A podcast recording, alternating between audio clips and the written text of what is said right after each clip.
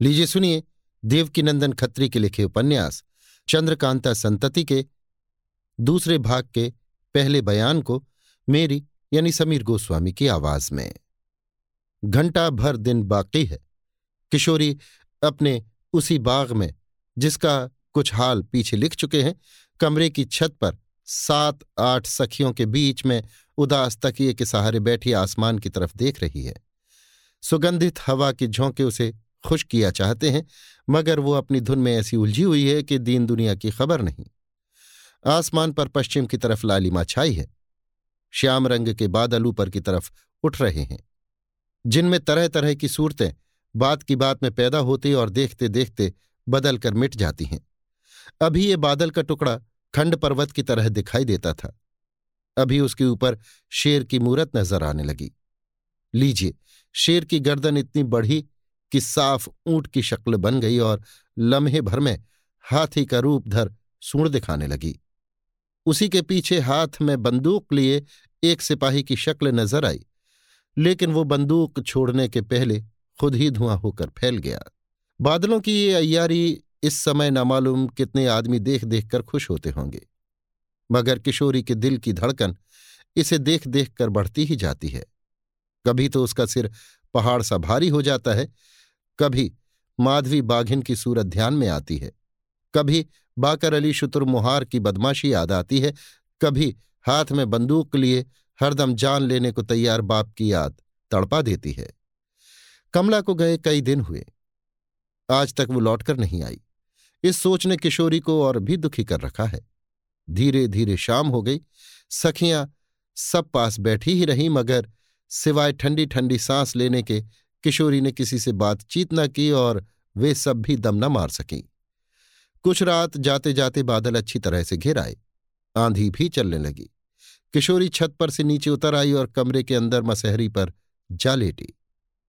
थोड़ी ही देर बाद कमरे के सदर दरवाजे का पर्दा हटा और कमला अपनी सूरत में आती दिखाई पड़ी। कमला के न आने से किशोरी उदास हो रही थी। उसे देखते ही पलंग पर से उठी। आगे बढ़कर कमला को गले लगा लिया और गद्दी पर अपने पास ला बैठाया।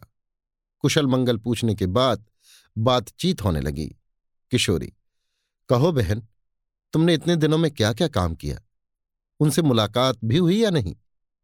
कमला, मुलाकात क्यों ना होती? आखिर मैं गई थी किस लिए? किशोरी, कुछ मेरा हालचाल भी पूछते थे। कमला, तुम्हारे लिए तो जान देने को तैयार है। क्या हालचाल भी न पूछेंगे? बस दो ही एक दिन में तुमसे मुलाकात हुआ चाहती है। किशोरी, खुश होकर हाँ तुम्हें मेरी कसम मुझसे झूठ न बोलना। कमला, क्या तुम्हें विश्वास है कि मैं तुमसे झूठ बोलूँगी? किशोरी, नहीं नहीं, मैं ऐसा नहीं समझती, लेकिन इस ख्याल से कहती हूँ कि कहीं दिल लगी न सूझी हो। कमला, ऐसा कभी मत सोचना। किशोरी, खैर, ये कहो, माधवी की कैद से उन्हें छुट्टी मिली या नहीं, और अगर मिली तो क्यों कर? कमला इंद्रजीत सिंह को माधवी ने उसी पहाड़ी के बीच वाले मकान में रखा था, जिसमें पारसाल मुझे और तुम्हें दोनों की आँखों में पट्टी बाँध कर दी गई थी। किशोरी बड़े बेढप ठिकाने छिपा रखा था। कमला, मगर वहाँ भी उनके अयार लोग पहुँच गए। किशोरी, भला वे लोग क्यों ना पहुँचेंगे? हाँ, तब क्या हुआ?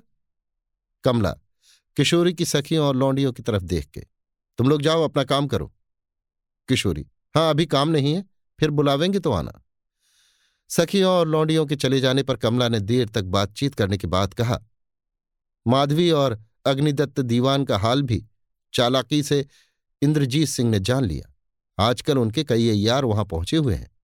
ताज्जुब नहीं कि दस पाँच दिन में वे लोग उस राज्य को ही गारत कर डालें। किशोरी, मगर तुम तो कहती हो कि इंद्रजीत सिंह वहाँ से छूट गए। कमला हाँ इंद्रजीत सिंह तो वहाँ से छूट गए, मगर उनके अय्यारों ने अभी तक माधवी का पीछा नहीं छोड़ा। इंद्रजीत सिंह के छुड़ाने का बंदोबस्त तो उनके अय्यारों ही ने किया था, मगर आखिर में मेरे ही हाथ से उन्हें छुट्टी मिली। मैं उन्हें चुनार पहुंचाकर तब यहाँ आई हूँ और जो कुछ मेरी जुबानी उन्होंने तुम्हें कहला भेजा है, उसे कहना तथा उनकी बात मानना ही मुनासिब समझती हूँ। किशोरी, उन्होंने क्या कहा है? कमला यूँ तो वे मेरे सामने बहुत कुछ बक गए। मगर असल मतलब उसका यही है कि तुम चुपचाप चुनार उनके पास बहुत जल्द पहुँच जाओ। किशोरी, देर तक सोचकर। मैं तो अभी चुनार जाने को तैयार हूँ, मगर इसमें बड़ी हंसाई होगी। कमला, अगर तुम हंसाई का ख्याल करोगी तो बस हो चुका, क्योंकि तुम्हारे माँ बाप इंद्रजीत सिंह के पूरे दुश्मन हो रहे हैं। जो तुम चाहती हो, उसे वे खुशी से कभी मंजूर न करेंगे। आखिर, जब तुम अपने मन की करोगी, तभी लोग हंसेंगे। ऐसा ही है तो इंद्रजीत सिंह का ध्यान दिल से दूर करो या फिर बदनामी कबूल करो। किशोरी, तुम सच कहती हो, एक ना एक दिन बदनामी होनी ही है, क्योंकि इंद्रजीत सिंह को मैं किसी तरह भूल नहीं सकती। आखिर तुम्हारी क्या राय है? कमला, सखी मैं तो यही कहूँगी कि अगर तुम इंद्रजीत सिंह को नहीं भूल सकती तो उनसे मिलने के लिए इससे बढ़कर कोई दूसरा मौका तुम्हें ना मिलेगा। चुनार में जाकर बैठ रहोगी तो कोई भी तुम्हारा कुछ बिगाड़ न सकेगा। आज कौन ऐसा है जो महाराज बीरेंद्र सिंह से मुकाबला करने का साहस रखता हो? तुम्हारे पिता अगर ऐसा करते हैं तो ये उनकी भूल है।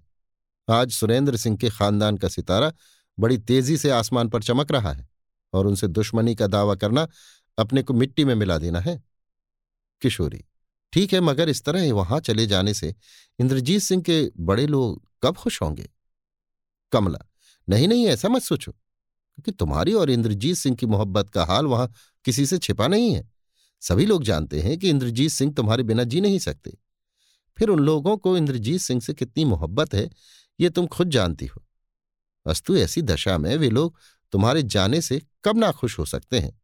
दूसरे, दुश्मन की लड़की अपने घर में आ जाने से वे लोग अपनी जीत समझेंगे।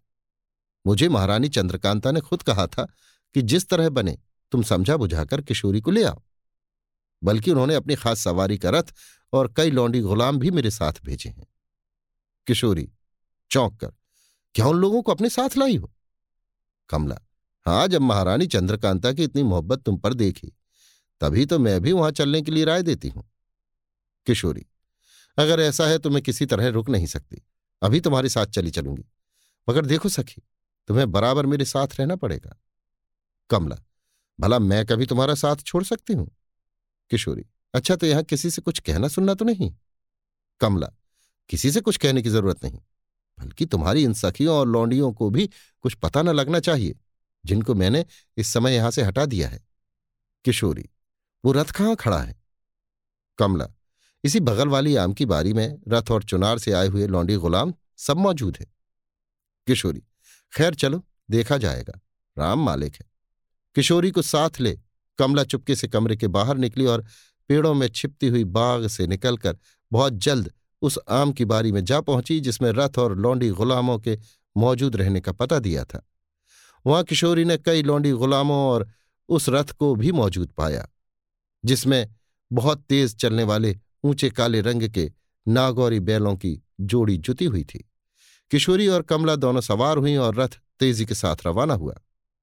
इधर घंटा भर बीत जाने पर भी जब किशोरी ने अपनी सखियों और लौंडियों को आवाज़ न दी, तब वे लाचार होकर बिना बुलाए उस कमरे में पहुँची जिसमें कमला और किशोरी को छोड़ गई थी। मगर वहाँ दोनों में से किसी को भी मौजूद न पाया।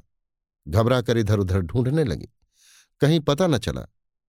तमाम बाग छान डाला, पर किसी की सूरत दिखाई न पड़ी। सबों में खलबली मच गई। मगर क्या हो सकता था? आधी रात तक कोलाहल मचा रहा। उस समय कमला भी वहाँ आ मौजूद हुई। सबों ने उसे चारों तरफ़ से घेर लिया और पूछा, हमारी किशोरी कहाँ है? कमला, ये क्या मामला है जो तुम लोग इस तरह से घबरा रही हो? क्या किशोरी कहीं चली गई? एक, चली नहीं गई तो कहाँ है? तुम उन्हें कहाँ छोड़ाई कमला, क्या किशोरी को मैं अपने साथ ले गई थी जो मुझसे पूछती हो? वो कब से गायब है? एक पैर भर से तो हम लोग ढूंढ रही हैं। तुम दोनों इसी कमरे में बातें कर रही थी। हम लोगों को हट जाने के लिए कहा। फिर न मालूम क्या हुआ, कहाँ चली गई? कमला, बस बस, अब मैं समझ गई। तुम लोगों ने धोखा खाया। मैं तो अभी चली ही आती हूँ। ये क्या हुआ? बेशक दुश्मन अपना काम कर गए और हम लोगों को आफत में डाल गए। हाय अब मैं क्या करूँ? कहाँ जाऊँ? किससे पूछूँ कि मेरी प्यारी किशोरी को कौन ले गया? अभी आप सुन रहे थे देवकीनंदन खत्री के लिखे उपन्यास, चंद्रकांता संतति के दूसरे भाग के पहले बयान को मेरी यानी समीर गोस्वामी की आवाज़ में। लीजिए सुनिए देवकीनंदन खत्री के लिखे उपन्यास, चंद्रकांता संतति के दूसरे भाग के दूसरे बयान को मेरी यानी समीर गोस्वामी की आवाज़ में। किशोरी खुशी खुशी रथ पर सवार हुई और रथ तेज़ी से जाने लगा। वो कमला भी उसके साथ थी। इंद्रजीत सिंह के विषय में तरह तरह की बातें कहकर उसका दिल बहलाती जाती थी। किशोरी भी बड़े प्रेम से उन बातों को सुनने में लीन हो रही थी। कभी सोचती कि जब इंद्रजीत सिंह के सामने जाऊँगी तो किस तरह खड़ी होंगी? क्या कहूँगी? अगर वे पूछ बैठेंगे कि तुम्हें किसने बुलाया तो क्या जवाब दूँगी? नहीं नहीं, वे ऐसा कभी न पूछेंगे, क्योंकि मुझ पर प्रेम रखते हैं। मगर उनके घर की औरतें मुझे देखकर अपने दिल में क्या कहेंगी?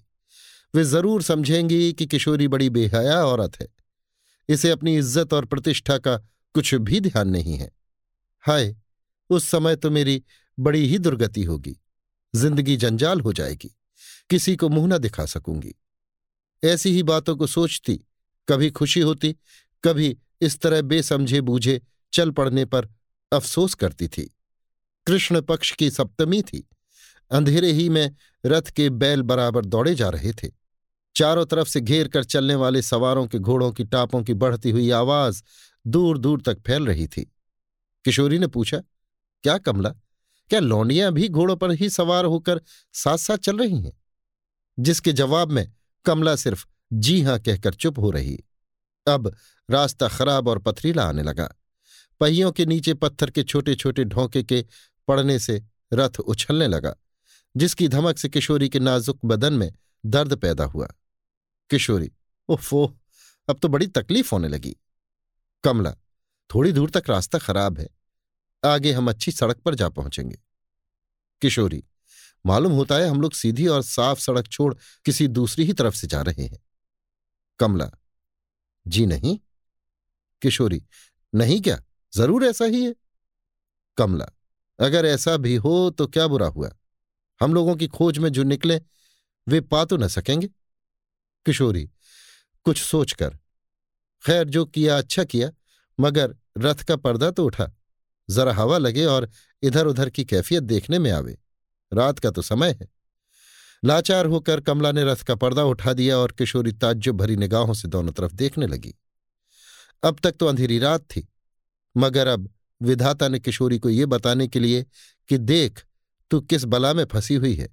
तेरे रथ के चारों तरफ़ से घेर कर चलने वाले सवार कौन है?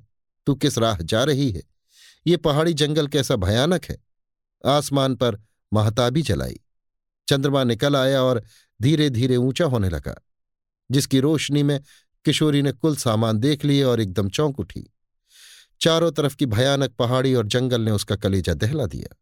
उसने उन सवारों की तरफ़ अच्छी तरह देखा, जो रथ घेरे हुए उसके साथ साथ जा रहे थे।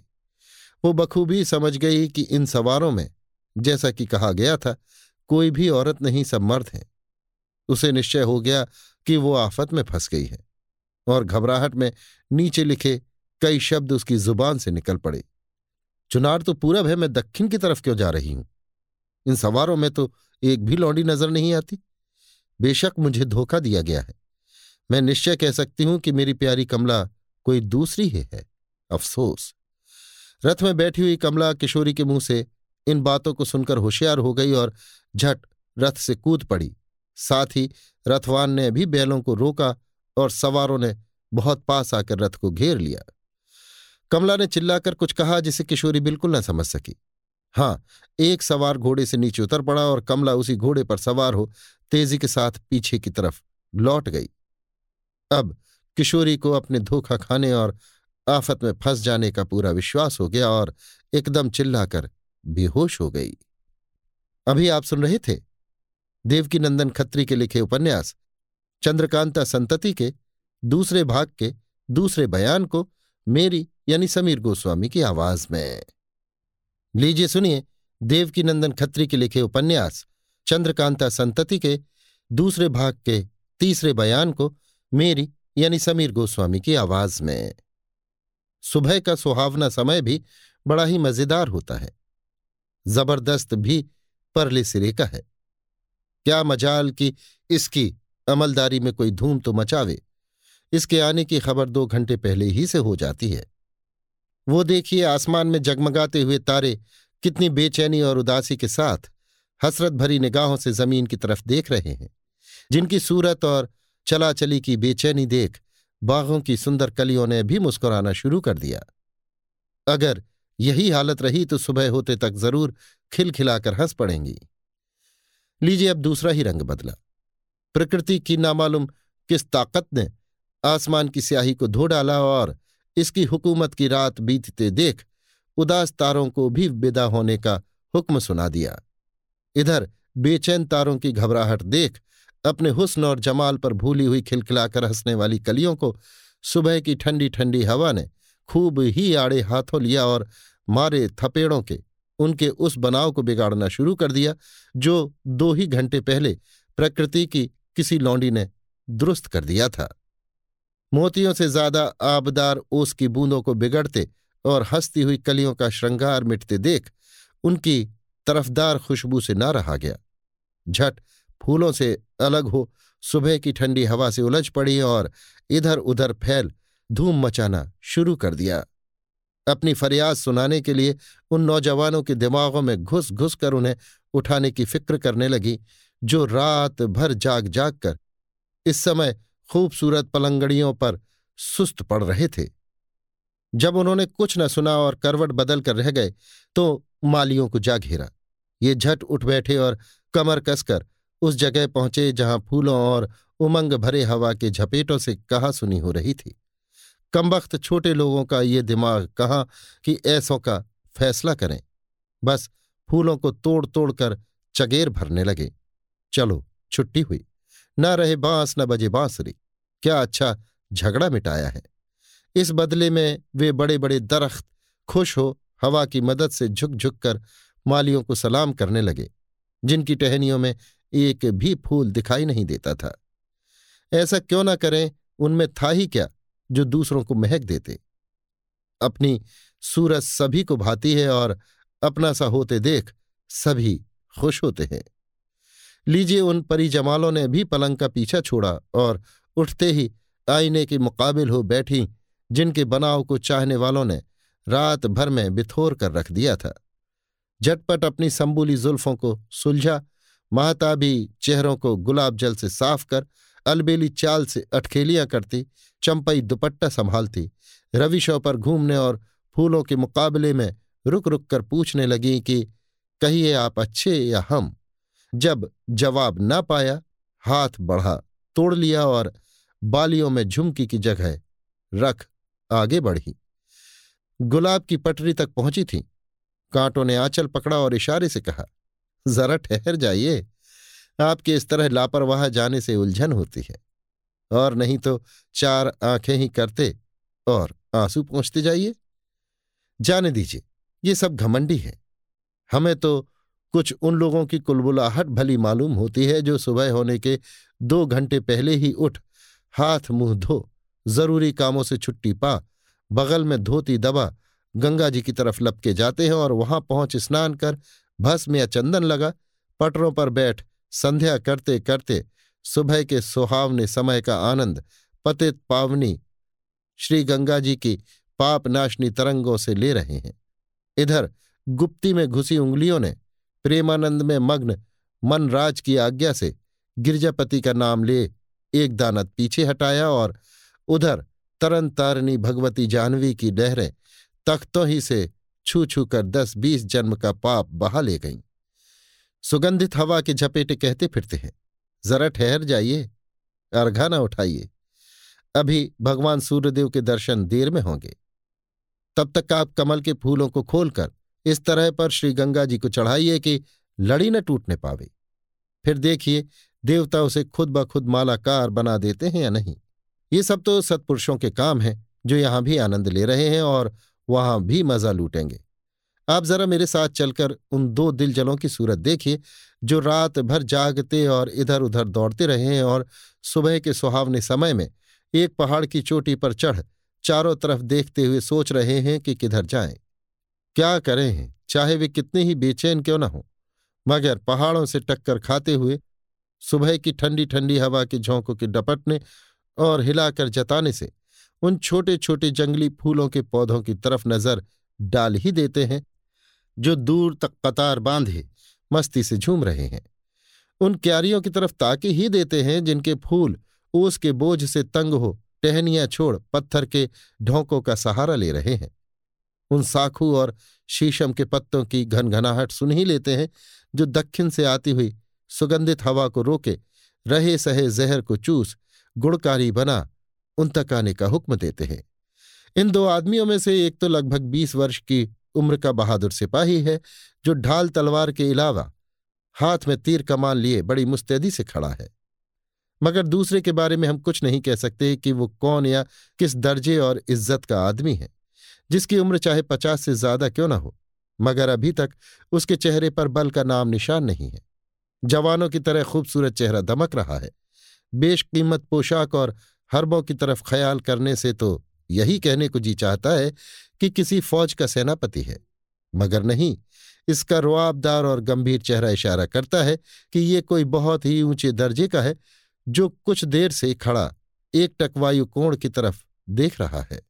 सूर्य की किरणों के साथ ही साथ लाल वर्दी के बेशुमार फौजी आदमी उत्तर से दक्षिण की तरफ़ जाते दिखाई पड़े, जिससे इस बहादुर का चेहरा जोश में आकर और भी दमक उठा और ये धीरे से बोला, लो, हमारी फौज भी आ पहुँची। थोड़ी ही देर में वो फौज इस पहाड़ी के नीचे आकर रुक गई, जिस पर ये दोनों खड़े थे और एक आदमी पहाड़ के ऊपर चढ़ता हुआ दिखाई दिया, जो बहुत जल्द इन दोनों के पास पहुंचकर खड़ा हो गया। इस नए आए हुए आदमी की उम्र भी पचास से कम न होगी। इसके सिर और मूछों के बाल चौथाई सफ़ेद हो चुके थे। कद के साथ साथ खूबसूरत चेहरा भी कुछ लंबा था। इसका रंग सिर्फ़ गोरा ही न था, बल्कि अभी तक रगों में दौड़ती हुई सुर्खी इसके गालों पर अच्छी तरह उभर रही थी। बड़ी बड़ी स्याह और जोश भरी आँखों में गुलाबी डोरियाँ बहुत भली मालूम होती थीं। उसकी पोशाक ज़्यादा कीमत या कामदार न थी, मगर कम दाम की भी न थी। उमदे और मोटे स्याह मखमल की इतनी चुस्त थी कि उसके अंगों की सुडौल कपड़े के ऊपर से ज़ाहिर हो रही थी। कमर में सिर्फ़ एक खंजर और लपेटा हुआ कमंद दिखाई देता था। बगल में सुर्ख मखमल का एक बटुआ भी लटक रहा था। पाठकों को ज़्यादा देर तक हैरानी में न डालकर साफ़ साफ़ कह देना ही पसंद करते हैं कि ये तेज सिंह हैं और इनके पहले पहुँचे हुए दोनों आदमियों में एक राजा बीरेंद्र सिंह और दूसरे उनके लड़के कुंवर आनंद सिंह हैं, जिनके लिए हमें ऊपर बहुत कुछ फजूल बक जाना पड़ा। राजा बीरेंद्र सिंह और तेज सिंह कुछ देर तक सलाह करते रहे। इसके बाद तीनों बहादुर पहाड़ी के नीचे उतर अपनी फौज में मिल गए और दिल खुश करने के सिवाय बहादुरों को जोश में भर देने वाले बाजे की आवाज़ के तालों पर एक साथ कदम रखती हुई वो फौज दक्षिण की तरफ़ रवाना हुई। अभी आप सुन रहे थे देवकीनंदन खत्री के लिखे उपन्यास, चंद्रकांता संतति के दूसरे भाग का तीसरा बयान, मेरी यानी समीर गोस्वामी की आवाज़ में। लीजिए सुनिए देवकीनंदन खत्री के लिखे उपन्यास, चंद्रकांता संतति के दूसरे भाग का चौथा बयान, मेरी यानी समीर गोस्वामी की आवाज़ में। हम ऊपर लिखाए हैं कि माधवी के यहाँ तीन आदमी अर्थात दीवान अग्निदत्त, कुबेर सेनापति और धर्म सिंह कोतवाल मुखिया थे और तीनों मिलकर माधवी के राज्य का आनंद लेते थे। इन तीनों में अग्निदत्त का दिन बहुत मज़े से कटता था, क्योंकि एक तो वो दीवान के मर्तबे पर था दूसरे माधवी जैसी खूबसूरत औरतों से मिली थी। कुबेर सिंह और धर्म सिंह इसके दिली दोस्त थे। मगर कभी जब उन दोनों को माधवी का ध्यान आ जाता तो चित्त की वृत्ति बदल जाती और जी में कहते कि, अफसोस, माधवी मुझे न मिली। पहले इन दोनों को ये खबर ना थी कि माधवी कैसी है। बहुत कहने सुनने से एक दिन दीवान साहब ने इन दोनों को माधवी को देखने का मौका दिया था। उसी दिन से इन दोनों ही के जी में माधवी की सूरत चुभ गई और उसके बारे में बहुत कुछ सोचा करते थे। आज हम आधी रात के समय दीवान अग्निदत्त को अपने सुनसान कमरे में अकेले चारपाई पर लेटे किसी सोच में डूबे हुए देखते हैं। ना मालूम वो क्या सोच रहा है या फ़िक्र में पड़ा है। हाँ एक दफे उसके मुँह से ये आवाज़ ज़रूर निकली। कुछ समझ में नहीं आता। इसमें तो कोई संदेह नहीं कि उसने अपना दिल खुश करने का कोई सामान वहाँ पैदा कर लिया है। तो मैं बेफिक्र क्यों बैठा हूँ? खैर, पहले अपने दोस्तों से तो सलाह ले लूँ। ये कहने के साथ ही वो चारपाई से उठ बैठा और कमरे में धीरे धीरे टहलने लगा। आखिर उसने खूंटी से लटकती हुई अपनी तलवार उतार ली और मकान के नीचे उतर आया। दरवाजे पर बहुत से सिपाही पहरा दे रहे थे। दीवान साहब को कहीं जाने के लिए तैयार देख ये लोग भी साथ चलने को तैयार हुए। मगर दीवान साहब के मना करने से उन लोगों को लाचार हो उसी जगह अपने काम पर मुस्तैद रहना पड़ा।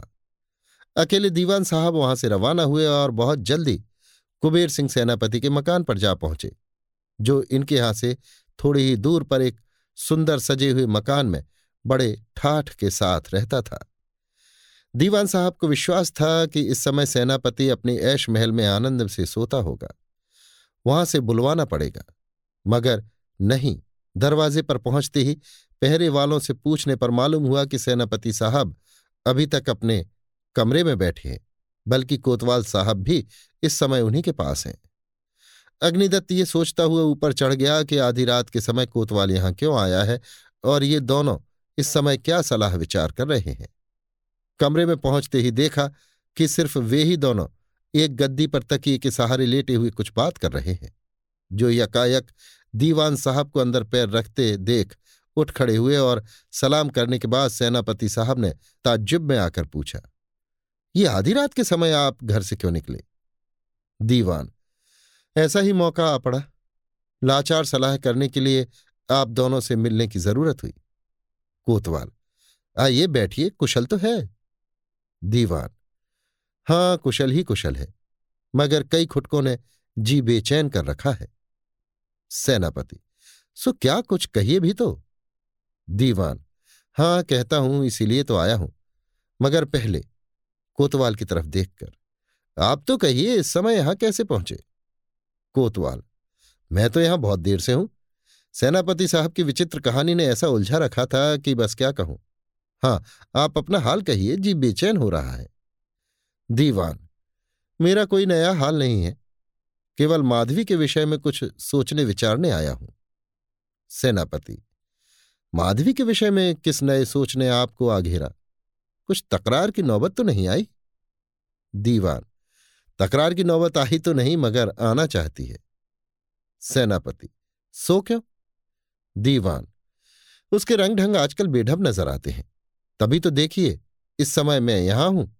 नहीं तो पहर रात के बाद क्या कोई मेरी सूरत देख सकता था?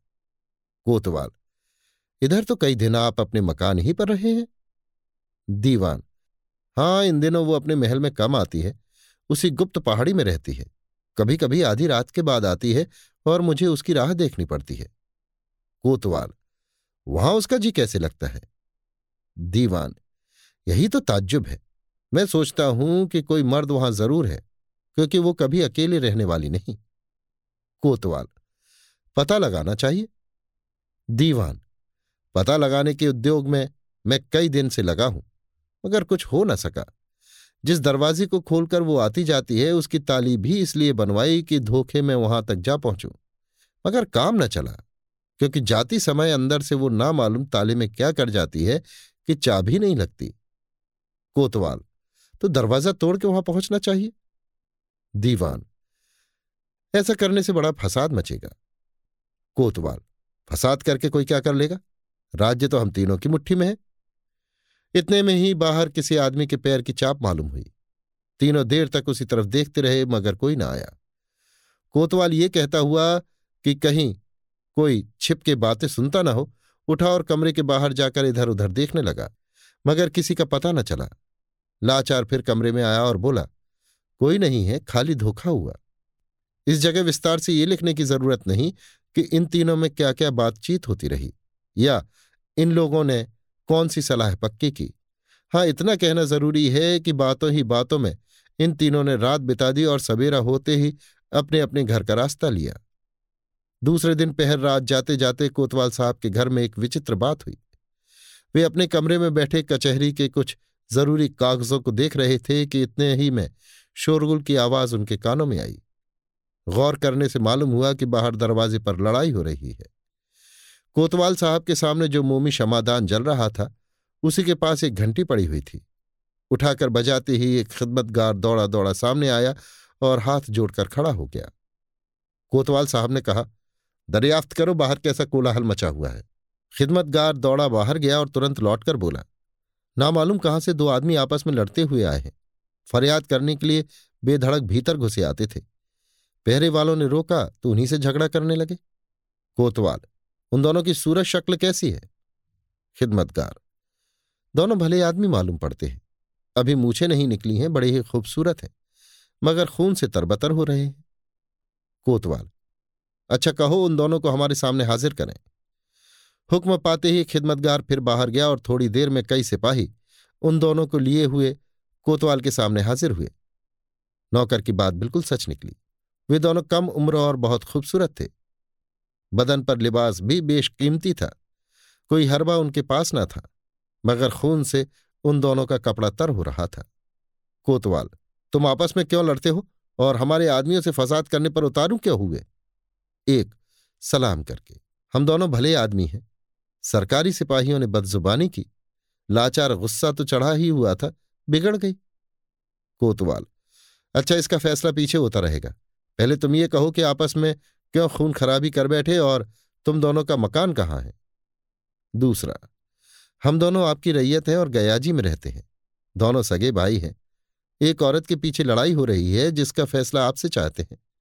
बाकी हाल इतने आदमियों के सामने कहना हम लोग पसंद नहीं करते। कोतवाल साहब ने सिर्फ़ उन दोनों को वहाँ रहने दिया, बाकी सबों को वहाँ से हटा दिया। निराला होने पर फिर उन दोनों से लड़ाई का सबब पूछा। एक, हम दोनों भाई सरकार से कोई मौजा ठीका लेने के लिए यहाँ आ रहे थे। यहाँ से तीन कोस पर पहाड़ी है। कुछ दिन रहते ही हम दोनों वहाँ पहुँचे और थोड़ा सुस्ताने की नीयत से उतर पड़े। घोड़ों को चरने के लिए छोड़ दिया और एक पेड़ के नीचे पत्थर की चट्टान पर बैठ बातचीत करने लगे। दूसरा, सिर हिलाकर, नहीं, कभी नहीं। पहला, सरकार इसे हुक्म दीजिए कि चुप रहे। मैं कह लूँ तो जो कुछ इसके जी में आए कहे। कोतवाल दूसरे को डांटकर, बेशक ऐसा ही करना होगा। दूसरा, बहुत अच्छा। पहला, थोड़ी ही देर बैठे थे कि पास ही किसी औरत के रोने की बारीक आवाज़ आई, जिसके सुनने से कलेजा पानी हो गया। दूसरा, ठीक, बहुत ठीक। कोतवाल, लाल आँखें करके, क्यों जी तुम फिर बोलते हो? दूसरा अच्छा अब ना बोलूँगा। पहला, हम दोनों उठकर उसके पास गए। आह ऐसी खूबसूरत औरत जो आज तक किसी ने ना देखी होगी। बल्कि मैं ज़ोर देकर कहता हूँ कि दुनिया में ऐसी खूबसूरत कोई दूसरी ना होगी। वो अपने सामने एक तस्वीर को, जो चौकटे में जड़ी हुई थी, रखे बैठी थी और उसे देख फूट फूट कर रो रही थी। कोतवाल, वो तस्वीर किसकी थी, तुम पहचानते हो? पहला, जी हाँ, पहचानता हूँ। मेरी तस्वीर थी। दूसरा झूठ झूठ कभी नहीं। बेशक वो तस्वीर आपकी थी। मैं इस समय बैठा उस तस्वीर से आपकी सूरत मिलान कर गया। बिल्कुल आपसे मिलती है, इसमें कोई शक नहीं। आप इसके हाथ में गंगा जल देकर पूछे किसकी तस्वीर थी? कोतवाल, ताज्जुब में आकर, क्या मेरी तस्वीर थी? दूसरा, बेशक आपकी तस्वीर थी। आप इससे कसम देकर पूछे तो सही। कोतवाल, पहले से, क्यों जी, तुम्हारा भाई क्या कहता है? पहला, जी, कोतवाल, ज़ोर से कहो साफ़ साफ़ सोचते क्या हो? पहला, जी बात तो यही ठीक है, आप यही की तस्वीर थी। कोतवाल, फिर झूठ क्यों बोले? पहला, बस यही एक बात झूठ मुँह से निकल गई। अब कोई बात झूठ ना कहूँगा, माफ़ कीजिए। कोतवाल बेचारा ताज्जुब में आकर सोचने लगा कि उस औरत को मुझसे क्यों कर मोहब्बत हो गई, जिसकी खूबसूरती की ये लोग इतनी तारीफ़ कर रहे हैं। थोड़ी देर बाद फिर पूछा, कोतवाल हाँ तो आगे क्या हुआ? पहला, अपने भाई की तरफ़ इशारा करके। बस, ये उस पर आशिक हो गया और उसे तंग करने लगा। दूसरा, ये भी उस पर आशिक होकर उसे छेड़ने लगा। पहला, जी नहीं, उसने मुझे कबूल कर लिया और मुझसे शादी करने पर राज़ी हो गई। बल्कि उसने ये भी कहा कि मैं दो दिन तक यहाँ रहकर तुम्हारा आसरा देखूँगी। अगर तुम पालकी लेकर आओगे तो तुम्हारे साथ चली चलूँगी। दूसरा, जी नहीं, ये बड़ा भारी झूठा है। जब ये उसकी खुशामद करने लगा, तब उसने कहा कि मैं उसी के लिए जान देने को तैयार हूँ जिसकी तस्वीर मेरे सामने है। जब इसने उसकी बात न सुनी तो उसने अपनी तलवार से इसे जख्मी किया और मुझसे बोली कि तुम जाकर मेरे दोस्त को जहाँ हो, ढूंढ निकालो और कह दो कि मैं तुम्हारे लिए बर्बाद हो गई। अब भी तो सुध लो। जब मैंने इसे मना किया तो ये मुझसे झगड़ पड़ा। असल में यही लड़ाई का सबब हुआ। पहला, जी नहीं, ये संदेशा उसने मुझे दिया, क्योंकि यही उसे दुख दे रहा था। दूसरा, नहीं, ये झूठ बोलता है। पहला, नहीं, ये झूठा है, मैं ठीक ठीक कहता हूँ। कोतवाल अच्छा मुझे उस औरत के पास ले चलो, मैं खुद उससे पूछ लूँगा कि कौन झूठा और कौन सच्चा है। पहला, क्या अभी तक वो उसी जगह होगी? दूसरा, ज़रूर वहाँ होगी। ये बहाना करता है, क्योंकि वहाँ जाने से ये झूठा साबित हो जाएगा। पहला, अपने भाई की तरफ़ देखकर, झूठा तू साबित होगा? अफसोस तो इतना ही है कि अब मुझे वहाँ का रास्ता भी याद नहीं। दूसरा, पहले की तरफ़ देखकर, आप रास्ता भूल गए तो क्या हुआ? मुझे तो याद है। मैं ज़रूर आपको वहाँ ले चलकर झूठा साबित करूँगा। कोतवाल साहब की तरफ़ देखकर, चलिए मैं आपको वहाँ ले चलता हूँ। कोतवाल, चलो। कोतवाल साहब तो खुद बेचैन हो रहे थे और चाहते थे कि जहाँ तक हो, वहाँ जल्द पहुंचकर देखना चाहिए कि वो औरत कैसी है जो मुझ पर आशिक हो तस्वीर सामने रख याद किया करती है।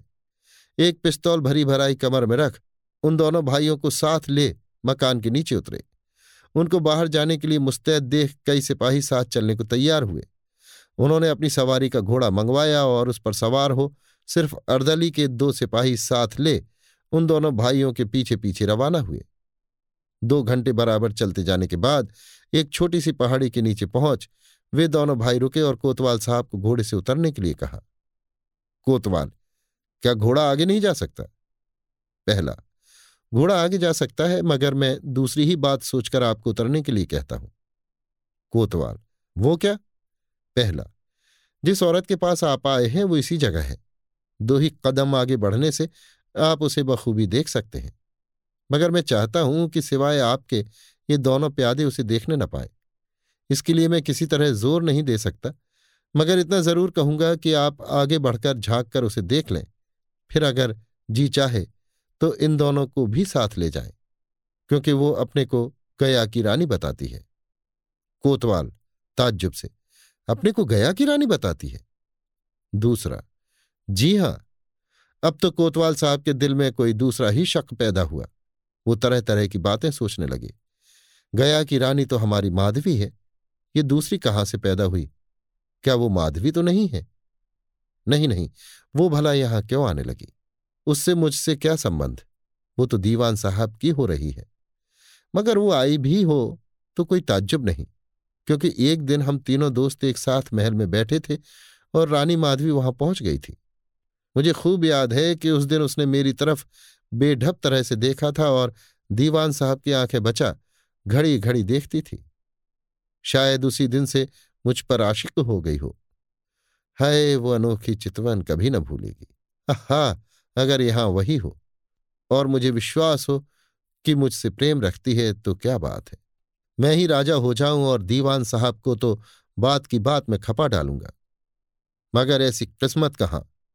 खैर, जो हो, इनकी बात मानकर जरा झाँक कर देखना तो ज़रूर चाहिए।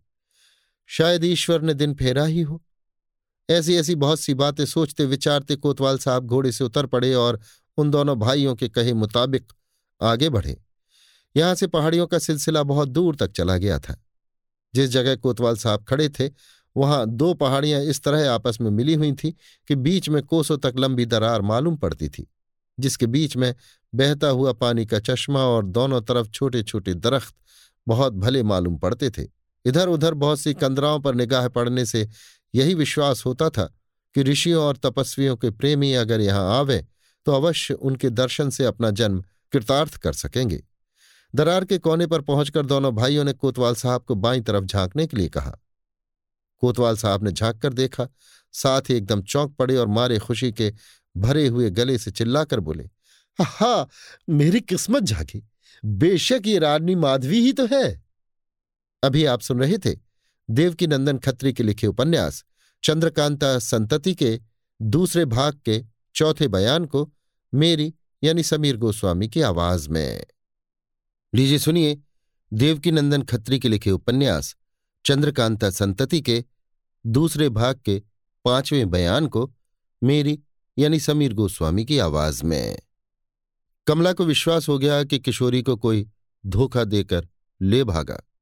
वो उस बाग में बहुत देर तक न ठहरी। अयारी के सामान से दुरुस्त थी ही, एक लालटेन हाथ में लेकर वहाँ से चल पड़ी और बाग से बाहर हो चारों तरफ़ घूम घूम कर किसी ऐसे निशान को ढूँढने लगी, जिससे ये मालूम हो कि किशोरी किस सवारी पर यहाँ से गई है। मगर जब तक वो उस आम की बारी में न पहुँची, तब तक सिवाय पैरों के चिन्ह के और किसी तरह का कोई निशान ज़मीन पर दिखाई न पड़ा।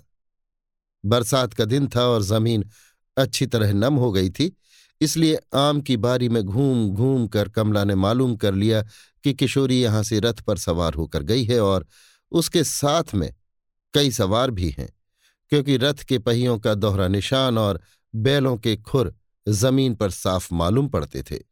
इसी तरह घोड़ों के टापों के निशान भी अच्छी तरह दिखाई देते थे। कमला कई कदम उस निशान की तरफ़ चली गई, जिधर रथ गया था और बहुत जल्द मालूम कर लिया कि किशोरी को ले जाने वाले किस तरफ़ गए हैं। इसके बाद वो पीछे लौटी और सीधे अस्तबल में पहुँच एक तेज घोड़े पर बहुत जल्द चार जामा कसने का हुक्म दिया। कमला का हुक्म ऐसा न था कि कोई उससे इनकार करता। घोड़ा बहुत जल्द कसकर तैयार किया गया और कमला उस पर सवार हो, तेज़ी के साथ उस तरफ़ रवाना हुई, जिधर रथ पर सवार होकर किशोरी के जाने का विश्वास हो गया था।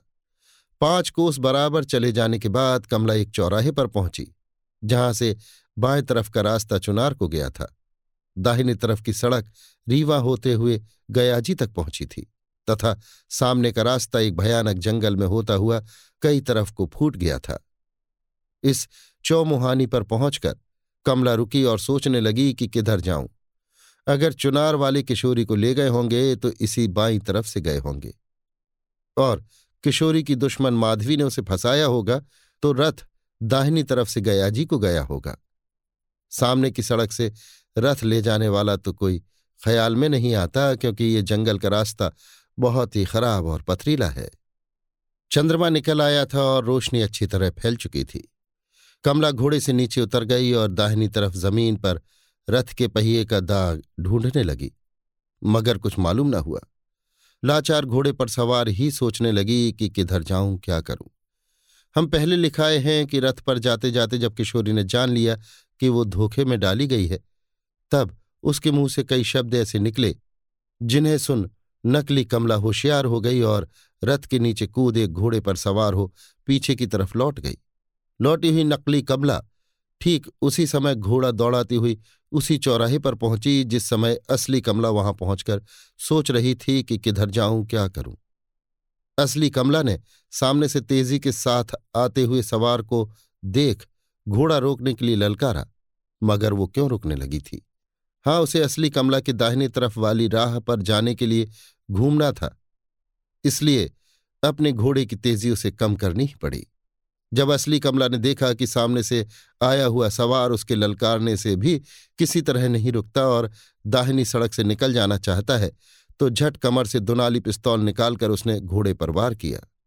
गोली लगते ही घोड़ा नकली कमला को लिए ज़मीन पर गिरा। मगर घोड़े के गिरते ही वो बहुत ही जल्द संभल कर उठ खड़ी हुई और उसने भी कमर से दुनाली पिस्तौल निकाल असली कमला पर गोली चलाई। असली कमला तो पहले ही संभली हुई थी। गोली की मार से बच गई। फिर दूसरी गोली आई, पर वो भी न लगी। लाचार नकली कमला ने अपनी पिस्तौल फिर भरने का इरादा किया, मगर असली कमला ने उसे वो मौका न दिया। दोनों गोली बेकार जाते देख वो समझ गई कि उसकी पिस्तौल खाली हो गई है। हाथ में पिस्तौल लिए, वो झट उसके कल्ले पर पहुँच गई और ललकार कर बोली, खबरदार, जो पिस्तौल भरने का इरादा किया है, देख मेरी पिस्तौल में दूसरी गोली अभी मौजूद है। नकली कमला भी ये सोचकर चुपचाप खड़ी रह गई कि अब वो अपने दुश्मन का कुछ नहीं बिगाड़ सकती, क्योंकि पिस्तौल की दोनों गोलियाँ बर्बाद हो चुकी थीं और घोड़ा उसका मर चुका था। पिस्तौल के अलावा दोनों की कमर में खंजर भी था, मगर उसकी ज़रूरत न पड़ी। असली कमला ने ललकार कर पूछा, सच बता तू कौन है? नकली कमला को जान दे देना कबूल था, मगर अपने मुँह से ये बताना मंजूर न था कि वो कौन है। असली कमला ने यह देख अपने घोड़े का ऐसा चपेटा दिया कि वो किसी तरह संभल न सकी और ज़मीन पर गिर पड़ी। जब तक वो होशियार होकर उठना चाहे, तब तक असली कमला झट घोड़े से कूद उसकी छाती पर सवार दिखाई देने लगी। असली कमला ने ज़बरदस्ती उसकी नाक में बेहोशी की दवा ठूंस दी और जब वो बेहोश हो गई तो उसकी छाती पर से उतरकर अलग खड़ी हो गई। असली कमला जब उसकी छाती पर सवार हुई तो उसे अपनी ही सूरत का पाया। इसलिए समझ गई कि ये कोई अय्यार या अय्यारा है, सिवाय इसके किशोरी की सखियों की जुबानी। उसने मालूम कर ही लिया था कि कोई उसी की सूरत बना किशोरी को ले गया है। अब उसे विश्वास हो गया कि किशोरी को इसी ने धोखा दिया है। थोड़ी देर बाद कमला ने बटुए में से पानी भरी छोटी सी बोतल निकाली और नकली कमला का मुँह धोकर साफ़ किया। इसके बाद चकमक से आग निकाल बत्ती जलाकर पहचानना चाहा कि वो कौन है। मगर बिना ऐसा किए वो केवल चंद्रमा की मदद से पहचान ली गई कि माधवी की सखी ललिता है, क्योंकि कमला उसे अच्छी तरह जानती थी और वर्षों से साथ रहने के सिवाय बराबर मिलाजुला भी करती थी।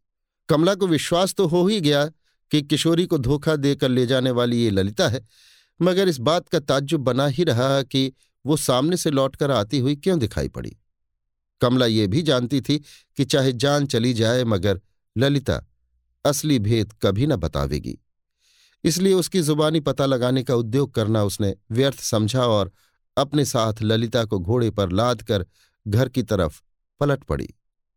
रात बिल्कुल बीत चुकी थी, बल्कि कुछ दिन निकल आया था जब ललिता को लादे हुए कमला घर पहुँची। यहाँ किशोरी के गायब होने से बड़ा ही हाहाकार मचा हुआ था।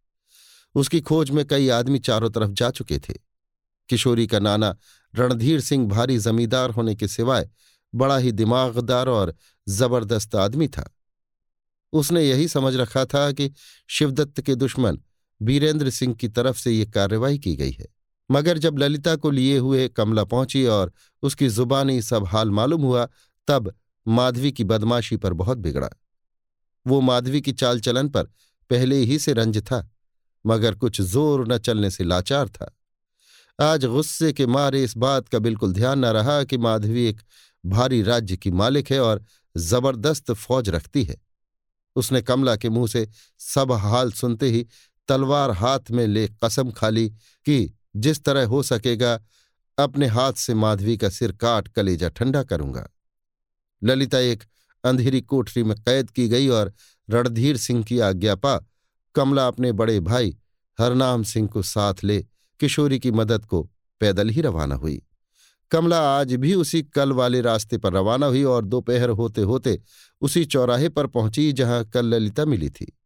वे दोनों बेधड़क सामने वाली सड़क पर चले। चौराहे के आगे लगभग तीन कोस चले जाने के बाद खराब और पथरीली राह मिली, जिसे देख हरनाम सिंह ने कहा इस राह से रथ ले जाने में ज़रूर तकलीफ़ हुई होगी। कमला, बेशक ऐसा ही हुआ होगा, और मुझे तो अभी तक निश्चय ही नहीं हुआ कि किशोरी इसी राह से गई है। हर नाम, मगर मैं तो यही समझता हूँ कि रथ इसी राह से गया और किशोरी का साथ छोड़ कोई दूसरी कार्रवाई करने के लिए ललिता लौटी थी। कमला, शायद ऐसा ही हो, और थोड़ी दूर जाने के बाद पैर की एक पाजेब ज़मीन पर पड़ी हुई दिखाई दी। हरनाम सिंह ने उसे देखते ही उठा लिया और कहा, बेशक किशोरी सी राह से गई है। इस पाजेब को मैं खूब पहचानता हूँ। कमला, अब तो मुझे भी निश्चय हो गया कि किशोरी इधर ही से गई है। हरनाम, हाँ, जब उसे मालूम हो गया कि उसने धोखा खाया और दुश्मनों के फंदे में पड़ गई, तब उसने ये पाजेब चुपके से ज़मीन पर फेंक दी। कमला इसलिए कि वो जानती थी कि उसकी खोज में बहुत से आदमी निकलेंगे और इधर आकर इस पाजेब को देखेंगे तो जान जाएँगे कि किशोरी इधर ही गई है। हर नाम। मैं ख्याल करता हूँ कि आगे चलकर किशोरी की फेंकी हुई और भी कोई चीज़ हम लोग ज़रूर देखेंगे। कमला। बेशक ऐसा ही होगा। कुछ आगे जाकर दूसरी पाजेब और उससे थोड़ी दूर पर किशोरी के और कई गहने इन लोगों ने पाए। अब कमला को किशोरी के इसी राह से जाने का पूरा विश्वास हो गया और वे दोनों बेधड़क कदम बढ़ाते हुए राजगृह की तरफ़ रवाना हुए। अभी आप सुन रहे थे देवकीनंदन खत्री के लिखे उपन्यास चंद्रकांता संतति के दूसरे भाग के पाँचवें बयान को मेरी यानी समीर गोस्वामी की आवाज़ में। लीजिए सुनिए देवकीनंदन खत्री के लिखे उपन्यास चंद्रकांता संतति के दूसरे भाग के छठवें बयान को मेरी, यानी समीर गोस्वामी की आवाज़ में। कुंवर इंद्रजीत सिंह अभी तक उस रमणी के स्थान में विराज रहे हैं। जी कितना ही बेचैन क्यों न हो, मगर उन्हें लाचार माधवी के साथ दिन काटना ही पड़ता है। खैर, जो होगा देखा जाएगा। मगर इस समय दोपहर दिन बाकी रहने पर भी कुंवर इंद्रजीत सिंह कमरे के अंदर सुनहले पांवों की चारपाई पर आराम कर रहे हैं और एक लौंडी धीरे धीरे पंखा झल रही है। हम ठीक नहीं कह सकते कि उन्हें नींद दबाए हुए है या जानबूझकर हठे आए पड़े हैं और अपनी बदकिस्मती के जाल को सुलझाने की तरकीब सोच रहे हैं। खैर, इन्हें इसी तरह पड़े रहने दीजिए और आप जरा तिलोत्तमा के कमरे में चलकर देखिए कि वो माधवी के साथ किस तरह की बातचीत कर रही है। माधवी का हंसता हुआ चेहरा कहे देता है कि, बनस्बत और दिनों के आज वो खुश है। मगर तिलोत्तमा के चेहरे से किसी तरह की खुशी नहीं मालूम होती। माधवी ने तिलोत्तमा का हाथ पकड़कर कहा, सखी, आज तुझे उतना खुश नहीं पाती जितना मैं खुद हूँ। तिलोत्तमा, तुम्हारा खुश होना बहुत ठीक है। माधवी तो क्या तुम्हें इस बात की खुशी नहीं है कि किशोरी मेरे फंदे में फंस गई और एक कैदी की तरह मेरे यहाँ तहखाने में बंद है? तिलोत्तमा इस बात की तो मुझे भी खुशी है। माधवी तो रंज किस बात का है? हाँ समझ गई। अभी तक ललिता के लौट कर न आने का बेशक तुम्हें दुख होगा। तिलोत्तमा, ठीक है, मैं ललिता के बारे में भी बहुत कुछ सोच रही हूँ। मुझे तो विश्वास हो गया है कि उसे कमला ने पकड़ लिया। माधवी तो उसे छुड़ाने की फ़िक्र करनी चाहिए? तिलोत्तमा, मुझे इतनी फुर्सत नहीं है कि उसे छुड़ाने के लिए जाऊँ, क्योंकि मेरे हाथ पैर किसी दूसरे ही तरद्दुद ने बेकार कर दिए हैं, जिसकी तुम्हें जरा भी खबर नहीं। अगर खबर होती तो आज तुम्हें भी अपनी ही तरह उदास पाती। तिलोत्तमा की इस बात ने माधवी को चौंका दिया और वो घबरा कर तिलोत्तमा का मुँह देखने लगी। तिलोत्तमा, मुँह क्या देखती है? मैं झूठ नहीं कहती। तू तो अपने यश आराम में ऐसी मस्त हो रही है कि दीन दुनिया की खबर नहीं। तू जानती ही नहीं कि दो ही चार दिन में तुझ पर कैसी आफत आने वाली है। क्या तुझे विश्वास हो गया कि किशोरी तेरी कैद में रह जाएगी? कुछ बाहर की भी खबर है कि क्या हो रहा है? क्या बदनामी ही उठाने के लिए तू गया का राज्य कर रही है? मैं पचास दफे तुझे समझा चुकी कि अपनी चाल चलन को दुरुस्त कर, मगर तूने एक न सुनी। लाचार तुझे तेरी मर्ज़ी पर छोड़ दिया और प्रेम के सबब तेरा हुक्म मानती आई। मगर अब मेरे संभाले नहीं संभलता। माधवी तिलोत्तमा आज तुझे क्या हो गया है जो इतना कूद रही है? ऐसी कौन सी आफत आ गई है जिसने तुझे बदहवास कर दिया है? क्या तू नहीं जानती कि दीवान साहब इस राज्य का इंतज़ाम कैसी अच्छी तरह कर रहे हैं और सेनापति तथा कोतवाल अपने काम में कितने होशियार हैं? क्या इन लोगों के रहते हमारे राज्य में कोई विघ्न डाल सकता है? तिलोत्तमा, ये ज़रूर ठीक है कि इन तीनों के रहते कोई राज्य में विघ्न नहीं डाल सकता। लेकिन तुझे तो इन्हीं तीनों की खबर नहीं। कोतवाल साहब जहन्नुम में चले ही गए। दीवान साहब और सेनापति साहब भी आजकल में जाया चाहते हैं, बल्कि चले भी गए हों तो ताज्जुब नहीं। माधवी, ये तो क्या कह रही है? तिलोत्तमा, जी हाँ मैं बहुत ठीक कहती हूँ। बिना परिश्रम ही के ये राज्य बीरेंद्र सिंह का हुआ चाहता है। इसीलिए कहती थी कि इंद्रजीत सिंह को अपने यहाँ मत फंसा। उनके एक एक अय्यर आफत के परकाले हैं। मैं कई दिनों से उन लोगों की कार्रवाई देख रही हूँ। उन लोगों को छेड़ना ऐसा है जैसे आतिशबाजी की चरखी में आग लगा देना। माधवी, क्या बीरेंद्र सिंह को पता लग गया कि उनका लड़का यहाँ कैद है? तिलोत्तमा, पता नहीं लगा तो इसी तरह उनके अय्यार सब यहाँ पहुंचकर उधम मचा रहे हैं। माधवी तो तूने मुझे खबर क्यों न की? तिलोत्तमा, क्या खबर करती? तुझे इस खबर को सुनने की छुट्टी भी है? माधवी तिलोत्तमा, ऐसी जली कटी बातों का कहना छोड़ दे और मुझे ठीक ठीक बता कि क्या हुआ और क्या हो रहा है। सच पूछ तो मैं तेरे ही भरोसे कूद रही हूँ। मैं खूब जानती हूँ कि सिवाय तेरे मेरी रक्षा करने वाला कोई नहीं। मुझे विश्वास था कि इन चार पहाड़ियों के बीच में जब तक मैं हूँ, मुझ पर किसी तरह की आफत न आवेगी। मगर अब तेरी बातों से ये उम्मीद बिल्कुल जाती रही। तिलोत्तमा, ठीक है, तुझे अब ऐसा भरोसा न रखना चाहिए। इसमें कोई शक नहीं कि मैं तेरे लिए जान देने को तैयार हूँ। मगर तू ही बता कि बीरेंद्र सिंह के अयारों के सामने मैं क्या कर सकती हूँ। एक बेचारी ललिता मेरी मददगार थी, सो वो भी किशोरी को फंसाने में आप पकड़ी गई। अब अकेली मैं क्या क्या करूँ? माधवी, तू सब कुछ कर सकती है। हिम्मत मत हार। हाँ ये तो बता कि बीरेंद्र सिंह के अय्यार यहाँ क्यों कर आए और अब क्या कर रहे हैं? तिलोत्तमा अच्छा सुन। मैं सब कुछ कहती हूँ। ये तो मैं नहीं जानती कि पहले पहले यहाँ कौन आया। हाँ जब से चपला आई है, तब से मैं थोड़ा बहुत हाल जानती हूँ। माधवी, चौंक कर, क्या? चपला यहाँ पहुँच गई? तिलोत्तमा, हाँ, पहुँच गई। उसने यहाँ पहुंचकर उस सुरंग की दूसरी ताली भी तैयार कर ली, जिस राह से तू आती जाती है और जिसमें मैंने किशोरी को कैद कर रखा है। एक दिन रात को जब तू इंद्रजीत सिंह को सोता छोड़ दीवान साहब से मिलने के लिए गई तो वो चपला भी इंद्रजीत को साथ ले, अपनी ताली से सुरंग का ताला खोल तेरे पीछे पीछे चली गई और छिपकर तेरी और दीवान साहब की कैफियत इन दोनों ने देख ली। ये ना समझ के इंद्रजीत सिंह बेचारे सीधे साधे हैं और तेरा हाल नहीं जानते। वे सब कुछ जान गए। माधवी, कुछ देर तक सोच में डूबी रहने के बाद, तूने चपला को कैसे देखा? तिलोत्तमा मेरा बल्कि ललिता का भी कायदा है कि रात को तीन चार दफे उठकर इधर उधर घूमा करती हैं। उस समय मैं अपने दालान के खंभे की आड़ में खड़ी इधर उधर देख रही थी, जब चपला और इंद्रजीत सिंह तेरा हाल देखकर सुरंग से लौटे थे। इसके बाद वे बहुत देर तक नहर के किनारे खड़े बातचीत करते रहे। बस, उसी समय से मैं होशियार हो गई और अपनी कार्रवाई करने लगी। माधवी, इसके बाद भी कुछ हुआ? तुलुत्तमा हाँ बहुत कुछ हुआ। सुनो, मैं कहती हूँ दूसरे दिन मैं ललिता को साथ ले उस तालाब पर पहुँची। देखा कि बीरेंद्र सिंह के कई अय्यार वहाँ बैठे बातचीत कर रहे हैं। मैंने छिपकर उनकी बातचीत सुनी। मालूम हुआ कि वे लोग दीवान साहब, सेनापति और कोतवाल साहब को गिरफ़्तार किया चाहते हैं। मुझे उस समय एक दिल लगी सूझी। जब वे लोग राय पक्की करके वहाँ से जाने लगे, मैंने वहाँ से कुछ दूर हटकर एक छींक मारी और दूर भाग गई। माधवी मुस्कुराकर, वे लोग घबरा गए होंगे? तिलोत्तमा बेशक घबराए होंगे। उसी समय गाली गुफ्तार करने लगे, मगर हम दोनों ने वहाँ ठहरना पसंद नहीं किया। माधवी, फिर क्या हुआ? तिलोत्तमा, मैंने तो सोचा था कि वे लोग मेरी छींक से डरकर अपनी कार्रवाई रोकेंगे, मगर ऐसा ना हुआ। दो ही दिन की मेहनत में उन लोगों ने कोतवाल को गिरफ़्तार कर लिया। भैरव सिंह और तारा सिंह ने उन्हें बुरा धोखा दिया।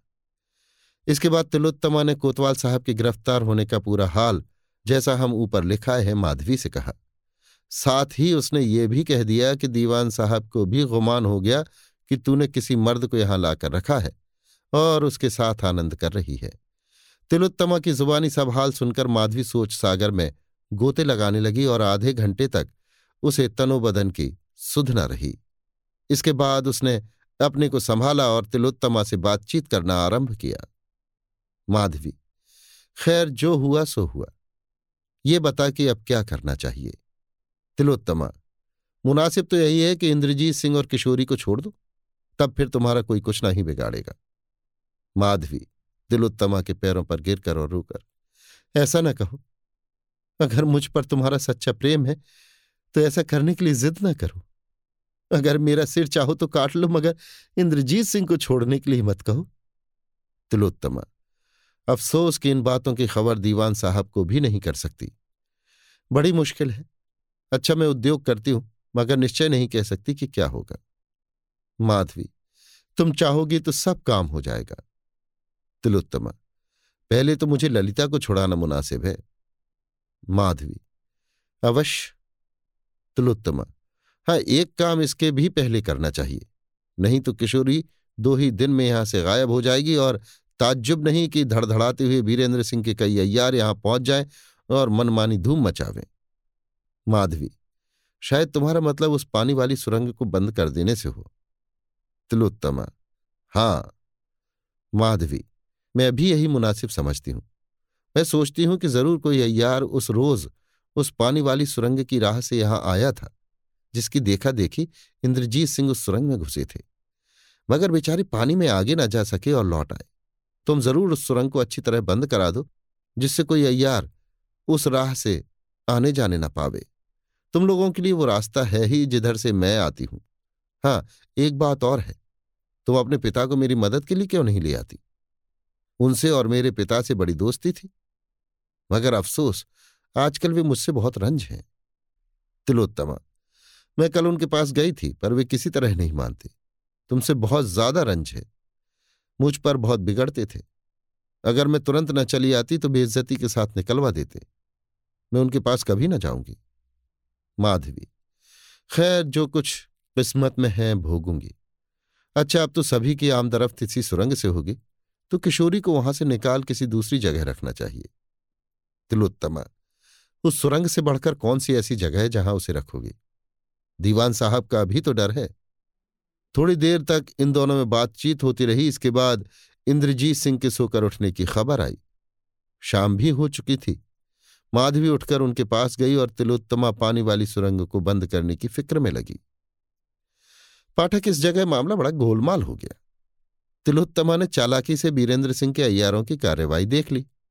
माधवी और तिलोत्तमा की बातचीत से आप ये भी जान गए होंगे कि बेचारी किशोरी उसी सुरंग में कैद की गई जिसकी ताली चपला ने बनाई थी, या जिस सुरंग की राह चपला और कुंवर इंद्रजीत सिंह ने माधवी के पीछे जाकर ये मालूम कर लिया था कि वो कहाँ जाती है।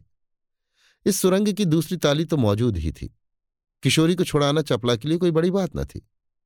अगर तिलोत्तमा होशियार होकर उस आने जाने वाली राह, अर्थात पानी वाली सुरंग को, जिसमें इंद्रजीत सिंह गए थे और आगे जलमय देखकर लौट आए थे, पत्थर के ढोंकों से मजबूती के साथ बंद न कर देती। कुंवर इंद्रजीत सिंह को मालूम हो ही गया था कि हमारे अय्यार लोग इसी राह से आया जाया करते हैं। अब उन्होंने अपनी आँखों से ये भी देख लिया कि ये सुरंग बखूबी बंद कर दी गई। उनकी नाउम्मीदी हर तरह से बढ़ने लगी। उन्होंने समझ लिया कि अब चपला से मुलाकात न होगी और बाहर हमारे छुड़ाने के लिए क्या क्या तरकीब हो रही है, इसका पता भी बिल्कुल न लगेगा। सुरंग की नई ताली जो चपला ने बनाई थी, वो उसी के पास थी। तो भी इंद्रजीत सिंह ने हिम्मत न हारी। उन्होंने जी में ठान लिया कि अब ज़बरदस्ती से काम लिया जाएगा। जितनी औरतें यहाँ मौजूद हैं, सभी की मुश्कें बाँध नहर के किनारे डाल देंगे और सुरंग की असली ताली माधवी के पास से लेकर सुरंग की राह माधवी के महल में पहुंचकर खून खराबी मचावेंगे।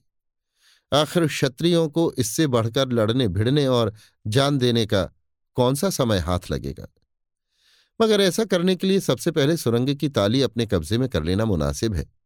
नहीं तो मुझे बिगड़ा हुआ देख, जब तक मैं दो चार औरतों की मुश्कें बांधूँगा, सब सुरंग की राह भाग जाएँगी। फिर मेरा मतलब जैसा मैं चाहता हूँ, सिद्ध न होगा। इंद्रजीत सिंह ने सुरंग की ताली लेने की बहुत कोशिश की, मगर ना ले सके। क्योंकि अब वो ताली उस जगह से, जहाँ पहले रहती थी, हटाकर किसी दूसरी जगह रख दी गई थी। अभी आप सुन रहे थे देवकीनंदन खत्री के लिखे उपन्यास, चंद्रकांता संतति के दूसरे भाग के छठवें बयान को मेरी यानी समीर गोस्वामी की आवाज़ में। लीजिए सुनिए देवकीनंदन खत्री के लिखे उपन्यास, चंद्रकांता संतति के दूसरे भाग के सातवें बयान को मेरी यानी समीर गोस्वामी की आवाज़ में। आपस में लड़ने वाले दोनों भाइयों के साथ जाकर सुबह की सफेदी निकलने के साथ ही कोतवाल ने माधवी की सूरत देखी और ये समझकर कि दीवान साहब को छोड़ महारानी अब मुझसे प्रेम रखा चाहती हैं, बहुत खुश हुआ। कोतवाल साहब के गुमान में भी न था कि अय्यारों के फेर में पड़े हैं। उनको इंद्रजीत सिंह के कैद होने और बीरेंद्र सिंह के अय्यारों के यहाँ पहुँचने की खबर ही न थी। वो तो जिस तरह हमेशा रियाया लोगों के घर अकेले पहुंचकर तहकीकात किया करते थे। उसी तरह, आज भी सिर्फ़ दो अर्दली के सिपाहियों को साथ ले इन दोनों अय्यारों के फेर में पड़ घर से निकल पड़े थे। कोतवाल साहब ने जब माधवी को पहचाना तो अपने सिपाहियों को उसके सामने ले जाना मुनासिब न समझा और अकेले ही माधवी के पास पहुँचे। देखा कि हकीकत में उन्हीं की तस्वीर सामने रखे माधवी उदास बैठी है। कोतवाल साहब के देखते ही माधवी उठ खड़ी हुई और मोहब्बत भरी निगाहों से उनकी तरफ़ देखकर बोली, देखो मैं तुम्हारे लिए कितनी बेचैन हो रही हूँ, पर तुम्हें जरा भी खबर नहीं।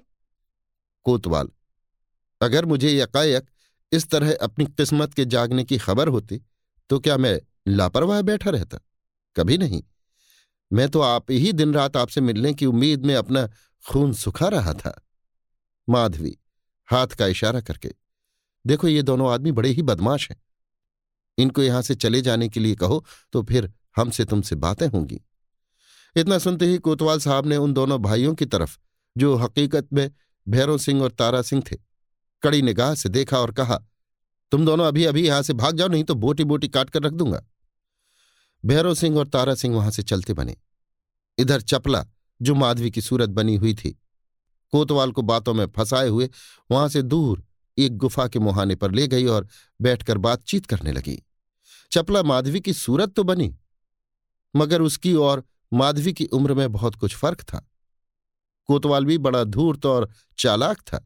सूर्य की चमक में जब उसने माधवी की सूरत अच्छी तरह देखी और बातों में भी कुछ फ़र्क पाया, फ़ौरन उसे खटका पैदा हुआ और वो बड़े गौर से उसे सिर से पैर तक देख अपनी निगाह के तराजू में तौलने और जांचने लगा।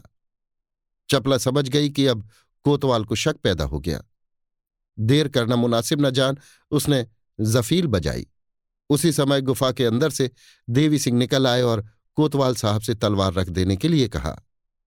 कोतवाल ने भी, जो सिपाही और शेर दिल आदमी था, बिना लड़े भिड़े अपने को कैदी बना देना पसंद न किया और म्यान से तलवार निकाल देवी सिंह पर हमला किया। थोड़ी ही देर में देवी सिंह ने उसे अपने खंजर से जख्मी किया और ज़मीन पर पटक उसकी मुश्कें बाँध डाली। कोतवाल साहब का हुक्म पा भैरों सिंह और तारा सिंह जब उनके सामने से चले गए तो वहाँ पहुँचे जहाँ कोतवाल के साथी दोनों सिपाही खड़े अपने मालिक के लौट आने की राह देख रहे थे। इन दोनों अय्यारों ने उन सिपाहियों को अपनी मुश्कें बंधवाने के लिए कहा, मगर उन्होंने इन दोनों को साधारण समझ मंजूर न किया और लड़ने भिड़ने को तैयार हो गए। उन दोनों की मौत आ चुकी थी। आखिर भैरव सिंह और तारा सिंह के हाथ से मारे गए। मगर उसी समय बारीक आवाज़ में किसी ने इन दोनों अय्यारों को पुकार कर कहा, भैरव सिंह और तारा सिंह, अगर मेरी ज़िंदगी है तो बिना इसका बदला लिए न छोड़ूँगी। भैरव सिंह ने उस तरफ़ देखा जिधर से आवाज़ आई थी। एक लड़का भागता हुआ दिखाई पड़ा। ये दोनों उसके पीछे दौड़े, मगर पा न सके, क्योंकि उस पहाड़ी की छोटी छोटी कंदराओं और खोहों में नामालूम कहाँ छिप, उसने इन दोनों के हाथ से अपने को बचा लिया। पाठक समझ गए होंगे कि इन दोनों अय्यारों को पुकार कर चिताने वाली वही तिलोत्तमा है, जिसने बात करते करते माधवी से इन दोनों अय्यारों के हाथ कोतवाल के फंस जाने का समाचार कहा था। अभी आप सुन रहे थे देवकीनंदन खत्री के लिखे उपन्यास, चंद्रकांता संतति के दूसरे भाग का सातवां बयान, मेरी यानी समीर गोस्वामी की आवाज़ में। लीजिए सुनिए देवकीनंदन खत्री के लिखे उपन्यास, चंद्रकांता संतति के दूसरे भाग का आठवां बयान, मेरी यानी समीर गोस्वामी की आवाज़ में। इस जगह उस तालाब का हाल लिखते हैं, जिसका ज़िक्र कई दफे ऊपर पीछे आ चुका है, जिसमें एक औरत को गिरफ़्तार करने के लिए योगनी और वंचरी कूदी थी, या जिनके किनारे बैठ हमारे अय्यारों ने माधवी के दीवान, कोतवाल और सेनापति को पकड़ने के लिए राय पक्की की थी। यही तालाब उस रमणी के स्थान में पहुँचाने का रास्ता था, जिसमें कुंवर इंद्रजीत सिंह कैद है। इसका दूसरा मुहाना वही पानी वाली सुरंग थी, जिसमें कुंवर इंद्रजीत सिंह घुसे थे और कुछ दूर जाकर जलमई देख लौट आए थे या जिसको तिलोत्तमा ने अब पत्थर के ढोकों से बंद कर दिया है। जिस पहाड़ी के नीचे ये तालाब था, उसी पहाड़ी की दूसरी तरफ़ वो गुप्त स्थान था जिसमें इंद्रजीत सिंह कैद थे। इस राह से हरेक का आना मुश्किल था। हाँ अय्यार लोग अलबत्ता आ सकते थे, जिनका दम खूब सधा हुआ था और तैरना बखूबी जानते थे। पर इस तालाब की राह से वहाँ तक पहुँचने के लिए कारीगरों ने एक सुबीता भी किया था। उसी सुरंग से इस तालाब की जाट तक भीतर एक मज़बूत जंजीर लगी हुई थी, जिसे थामकर यहाँ तक पहुँचने में बड़ा ही सुबीता होता था। कोतवाल साहब को गिरफ़्तार करने के बाद कई दफे चपला ने चाहा कि इस तालाब की राह इंद्रजीत सिंह के पास पहुंचकर इधर के हालचाल की खबर करे। मगर ऐसा न कर सकी, क्योंकि तिलोत्तमा ने सुरंग का मुँह बंद कर दिया था। अब हमारे अय्यारों को निश्चय हो गया कि दुश्मन संभल बैठा और उसको हम लोगों की खबर हो गई। इधर कोतवाल साहब के गिरफ़्तार होने से और उनके सिपाहियों की लाश मिलने पर शहर में हलचल मच रही थी। दीवान साहब वगैरह इस खोज से परेशान हो रहे थे कि हम लोगों का दुश्मन ऐसा कौन आ पहुँचा जिसने कोतवाल साहब को गायब कर दिया? कई रोज के बाद एक दिन आधी रात के समय भैरव सिंह, तारा सिंह, पंडित बद्रीनाथ, देवी सिंह और चपला इस तालाब पर बैठे आपस में सलाह कर रहे थे और सोच रहे थे कि अब कुंवर इंद्रजीत सिंह के पास किस तरह पहुँचना चाहिए और उनके छुड़ाने की क्या तरकीब करनी चाहिए? चपला, अफसोस, मैंने जो ताली तैयार की थी, वो अपने साथ लेती आई। नहीं तो इंद्रजीत सिंह उस ताली से ज़रूर कुछ ना कुछ काम निकालते। अब हम लोगों का वहाँ तक पहुँचना बहुत मुश्किल हो गया। बद्री, इस पहाड़ी के उस पार ही तो इंद्रजीत सिंह है। चाहे वो पहाड़ी कैसी ही बेढप क्यों ना हो, मगर हम लोग उस पार पहुँचने के लिए चढ़ने उतरने की जगह बना ही सकते हैं। भैरव, मगर ये काम कितने दिनों का है? तारा, सबसे पहले इस बात की निगरानी करनी चाहिए कि माधवी ने जहाँ इंद्रजीत सिंह को कैद कर रखा है वहाँ कोई ऐसा मर्द न पहुँचने पावे जो उन्हें सता सके। औरतें यदि पाँच सौ भी होंगी तो कुछ कर न सकेंगी। देवी, कुंवर इंद्रजीत सिंह ऐसे बोधे नहीं हैं कि एकाएक किसी के फंदे में आ जावें। मगर फिर भी हम लोगों को होशियार रहना चाहिए। आजकल में उन तक पहुँचने का मौका न मिलेगा तो हम इस घर को उजाड़ कर डालेंगे और दीवान साहब वगैरह को जहन्नम में मिला देंगे। भैरव सिंह अगर कुमार को यह मालूम हो गया कि हम लोगों के आने जाने का रास्ता बंद कर दिया गया तो वे चुप बैठे न रहेंगे। कुछ न कुछ फसाद ज़रूर मचावेंगे। तारा, बेशक। इसी तरह की बहुत सी बातें वे लोग कर रहे थे कि तालाब के उस पार जल में उतरता हुआ एक आदमी दिखाई पड़ा। ये लोग टकटकी बाँध उसी तरफ़ देखने लगे।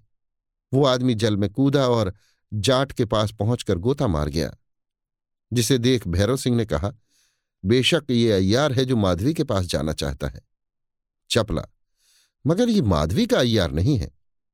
अगर माधवी की तरफ़ का होता तो रास्ता बंद होने का हाल इसे मालूम होता। भैरव, ठीक है। तारा, अगर माधवी की तरफ़ का नहीं तो हमारे कुमार का पक्षपाती होगा। देवी, वो लौटे तो अपने पास बुलाना चाहिए। थोड़ी देर बाद वो आदमी जाट के पास आकर निकला और जाट थाम जरा सुस्ताने लगा। कुछ देर बाद किनारे पर चला आया और तालाब के ऊपर वाले चौतरे पर बैठ सोचने लगा।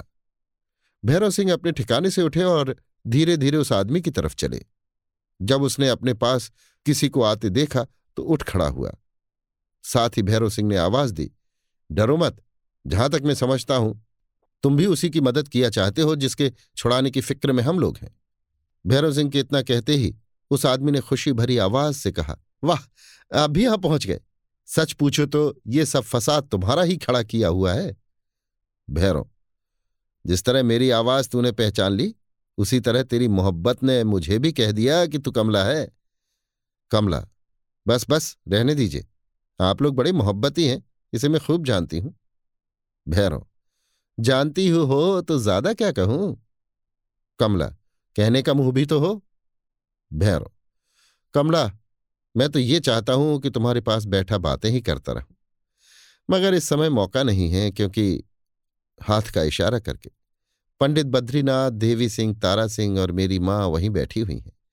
तुमको तालाब में जाते और नाकाम लौटते हम लोगों ने देख लिया और इसी से हम लोगों ने मालूम कर लिया कि तुम माधवी की तरफदार नहीं हो।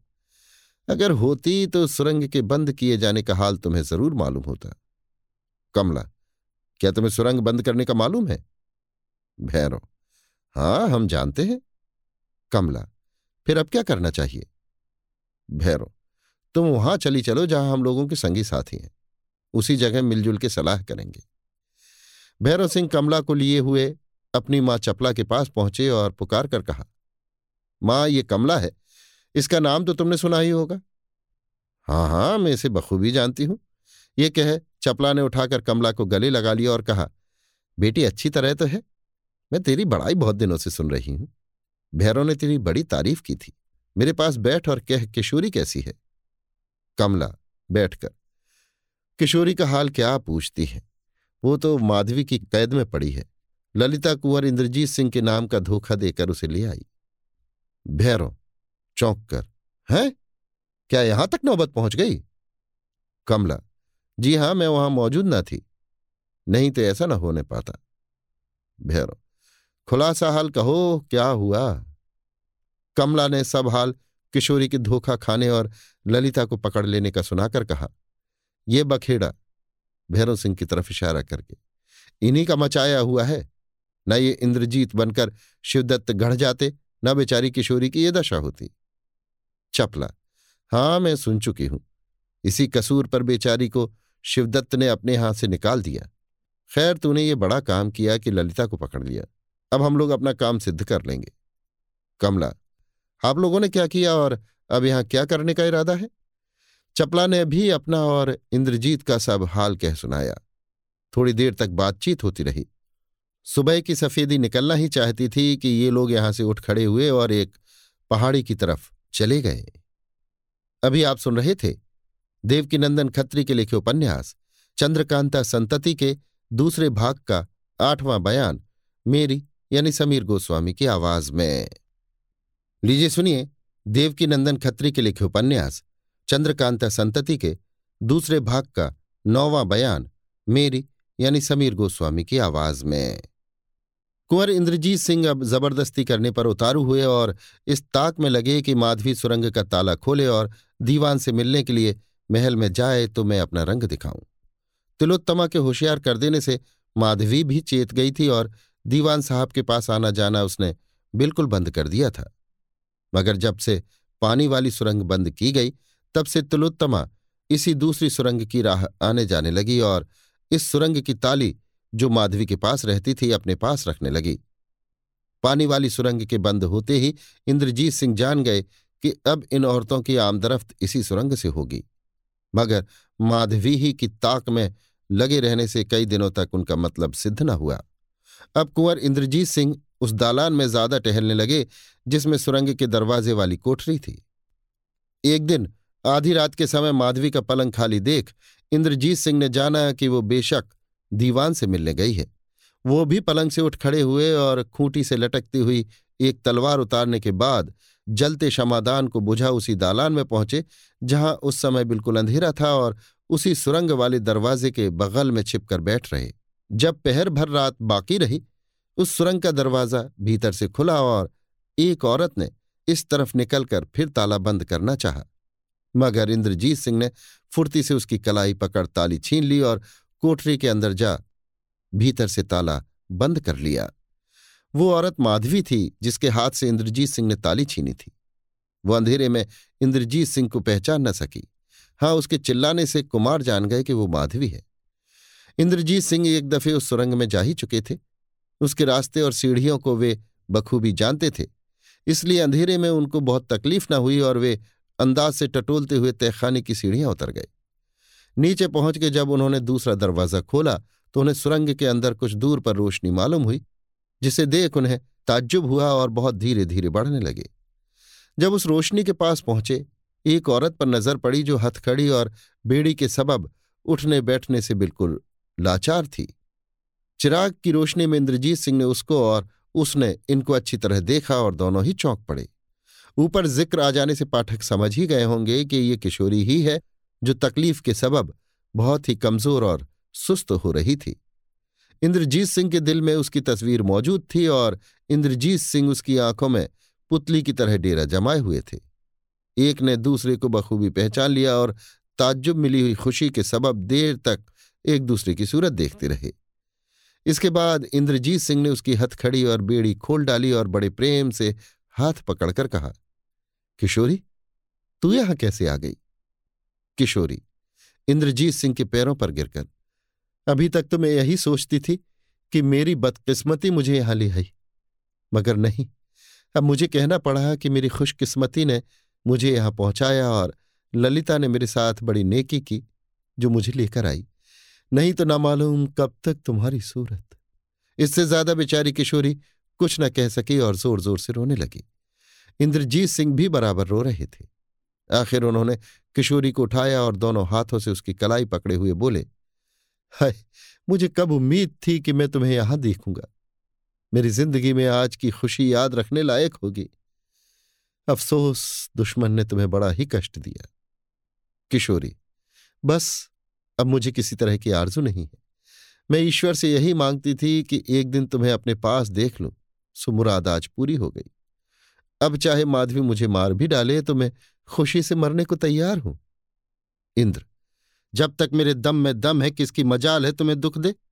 अब तो किसी तरह इस सुरंग की ताली मेरे हाथ लग गई, जिससे हम दोनों को निश्चय समझना चाहिए कि इस कैद से छुट्टी मिल गई। अगर ज़िंदगी है तो माधवी से समझ लूँगा। वो जाति कहाँ है? इन दोनों को यकायक इस तरह के मिलाप से कितनी खुशी हुई, ये ये ही जानते होंगे। दीन दुनिया की सुध भूल गए। ये याद ही नहीं रहा कि हम कहाँ जाने वाले थे, कहाँ हैं, क्या कर रहे हैं और क्या करना चाहिए। मगर ये खुशी बहुत ही थोड़ी देर के लिए थी, क्योंकि इसी समय एक हाथ में मोमबत्ती लिए एक औरत उसी तरफ़ से आती हुई दिखाई दी, जिधर इंद्रजीत सिंह जाने वाले थे और जिसको देख ये दोनों ही चौंक पड़े। वो औरत इंद्रजीत सिंह के पास पहुँची और बदन का दाग दिखला, बहुत जल्द सिद्ध कर दिया कि वो चपला है। चपला? इंद्रजीत? हाँ तुम यहाँ कैसे आए? चारों तरफ़ देखकर। मालूम होता है बेचारी किशोरी को तुमने इसी जगह पाया। इंद्रजीत? हाँ इसी जगह कैद थी, मगर मैं नहीं जानता था। मैं तो माधवी के हाथ से ज़बरदस्ती ताली छीन इस सुरंग में चला आया और उसे चिल्लाता ही छोड़ाया चपला? माधवी तो अभी इसी सुरंग की राह से वहाँ गई थी। इंद्र हाँ और मैं दरवाजे के पास छिपा खड़ा था। जैसे ही वो ताला खोल अंदर पहुँची, वैसे ही मैंने पकड़ लिया और ताली छीन, इधर आ, भीतर से ताला बंद कर दिया। चपला, तुमने बहुत बुरा किया। इतनी जल्दी कर जाना मुनासिब न था। अब तुम दो रोज भी माधवी के पास नहीं गुजार सकते, क्योंकि वो बड़ी ही बदकार और चंडालिन की तरह बेदर्द है। अब वो तुम्हें पावे तो किसी न किसी तरह धोखा दे बिना जान लिए कभी न छोड़ेगी। इंद्र, आखिर मैं ऐसा न करता तो क्या करता? उधर जिस राह से तुम आई थी, अर्थात पानी वाली सुरंग का मुहाना मेरे देखते देखते बिल्कुल बंद कर दिया गया, जिससे मुझे मालूम हो गया कि तुम्हारे आने जाने की खबर उस शैतान की बच्ची को लग गई और तुम्हारे मिलने या किसी तरह की मदद पहुँचने की उम्मीद बिल्कुल जाती रही। पर नामर्दों की तरह मैं अपने को कब तक बनाए रहता और अब मुझे माधवी के पास लौट जाने की ज़रूरत ही क्या है? चपला। बेशक हम लोगों की खबर माधवी को लग गई। मगर तुम बिल्कुल नहीं जानते कि तिलोत्तमा ने कितना फसाद मचा रखा है और इस महल की तरफ़ कितनी मजबूती कर रखी है। तुम किसी तरह इधर से नहीं निकल सकते। अफसोस, हम लोग भारी खतरे में पड़ गए। इंद्र, रात का तो समय है, लड़भिड़ कर निकल जाएँगे। चपला, तुम दिलावर हो, तुम्हारा ऐसा ख्याल करना बहुत मुनासिब है, मगर किशोरी की तरफ़ इशारा करके। इस बेचारी की क्या दशा होगी? इसके सिवाय अब सवेरा हुआ ही चाहता है। इंद्र, फिर क्या किया जाए? चपला, कुछ सोचकर, क्या तुम जानते हो इस समय तिलोत्तमा कहाँ है? इंद्र, जहाँ तक मैं ख्याल करता हूँ इस खोह के बाहर है। चपला, ये और मुश्किल है, वो बड़ी चालाक है। इस समय भी ज़रूर किसी धुन में लगी होगी। वो हम लोगों का ध्यान दम भर के लिए भी नहीं भुलाती।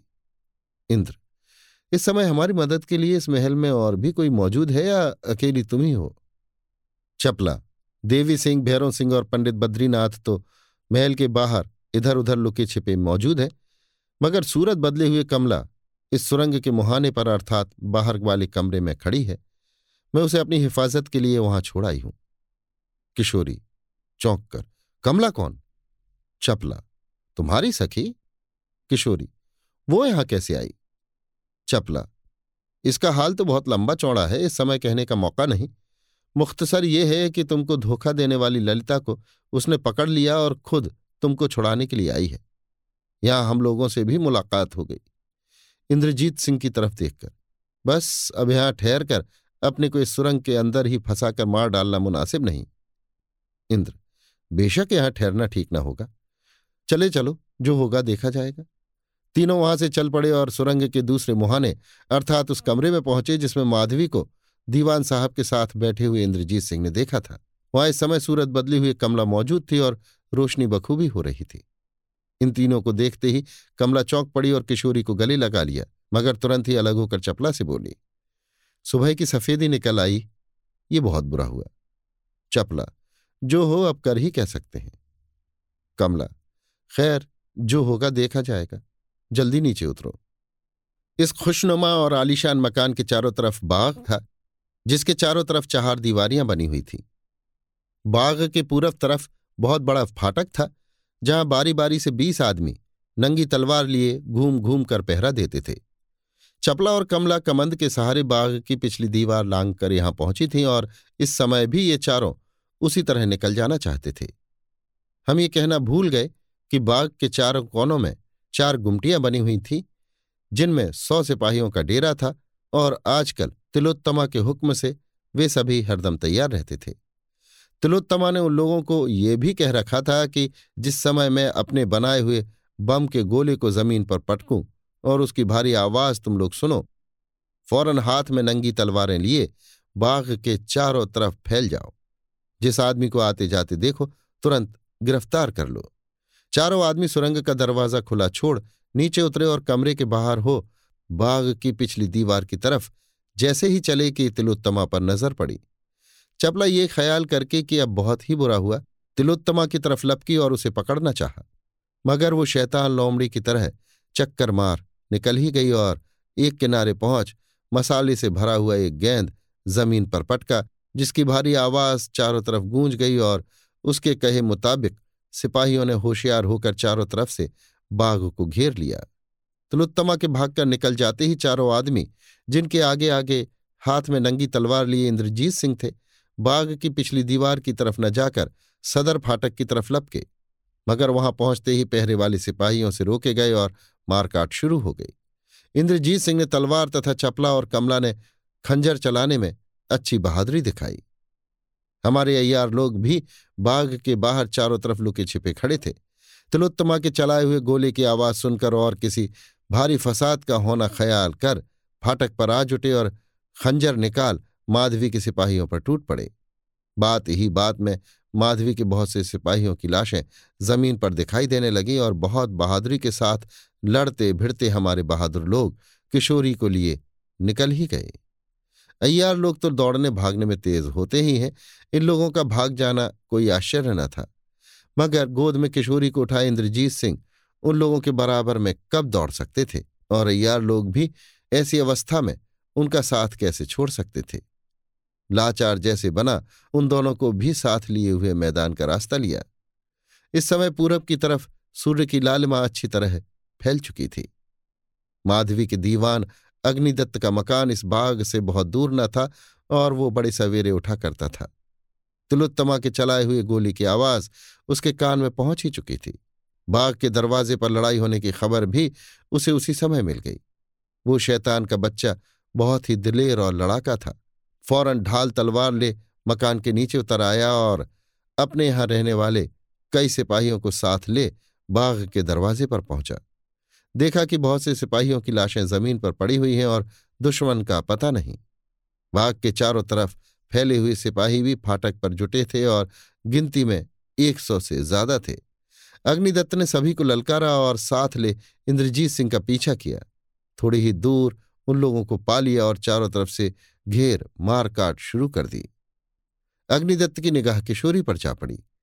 अब क्या पूछना था? सब तरफ़ का ख्याल छोड़ इंद्रजीत सिंह के ऊपर टूट पड़ा। बहुत से आदमियों से लड़ते हुए इंद्रजीत सिंह किशोरी को संभाल न सके और उसे छोड़ तलवार चलाने लगे। अग्निदत्त को मौका मिला। इंद्रजीत सिंह के हाथ से जख्मी होने पर भी उसने दम न लिया और किशोरी को गोद में उठा ले भागा। ये देख इंद्रजीत सिंह की आँखों में खून उतर आया। इतनी भीड़ को काट कर उसका पीछा तो न कर सके, मगर अपने अय्यारों को ललकार कर इस तरह की लड़ाई की कि उन सौ में से आधे बेदम होकर ज़मीन पर गिर पड़े और बाकी अपने सरदार को चला गया। देख, जान बचा, भाग गए। इंद्रजीत सिंह भी बहुत से जख्मों के लगने से बेहोश होकर ज़मीन पर गिर पड़े। चपला और भैरव सिंह वगैरह बहुत ही बेदम हो रहे थे। तो भी वे लोग बेहोश इंद्रजीत सिंह को उठा, वहाँ से निकल गए और फिर किसी की निगाह पर न चढ़े। अभी आप सुन रहे थे देवकीनंदन खत्री के लिखे उपन्यास, चंद्रकांता संतति के दूसरे भाग का नौवां बयान मेरी यानी समीर गोस्वामी की आवाज़ में। लीजिए सुनिए देवकीनंदन खत्री के लिखे उपन्यास, चंद्रकांता संतति के दूसरे भाग के दसवें बयान को मेरी यानी समीर गोस्वामी की आवाज़ में। जख्मी इंद्रजीत सिंह को लिए हुए उनके अय्यार लोग वहाँ से दूर निकल गए और बेचारी किशोरी को दुष्ट अग्निदत्त उठाकर अपने घर ले गया। ये सब हाल देख तिलोत्तमा वहाँ से चलती बनी और बाग के अंदर कमरे में पहुँची। देखा कि सुरंग का दरवाज़ा खुला हुआ है और ताली भी उसी जगह ज़मीन पर पड़ी है। उसने ताली उठा ली और सुरंग के अंदर जा किवाड़ बंद करती हुई माधवी के पास पहुँची। माधवी की अवस्था इस समय बहुत ही खराब हो रही थी।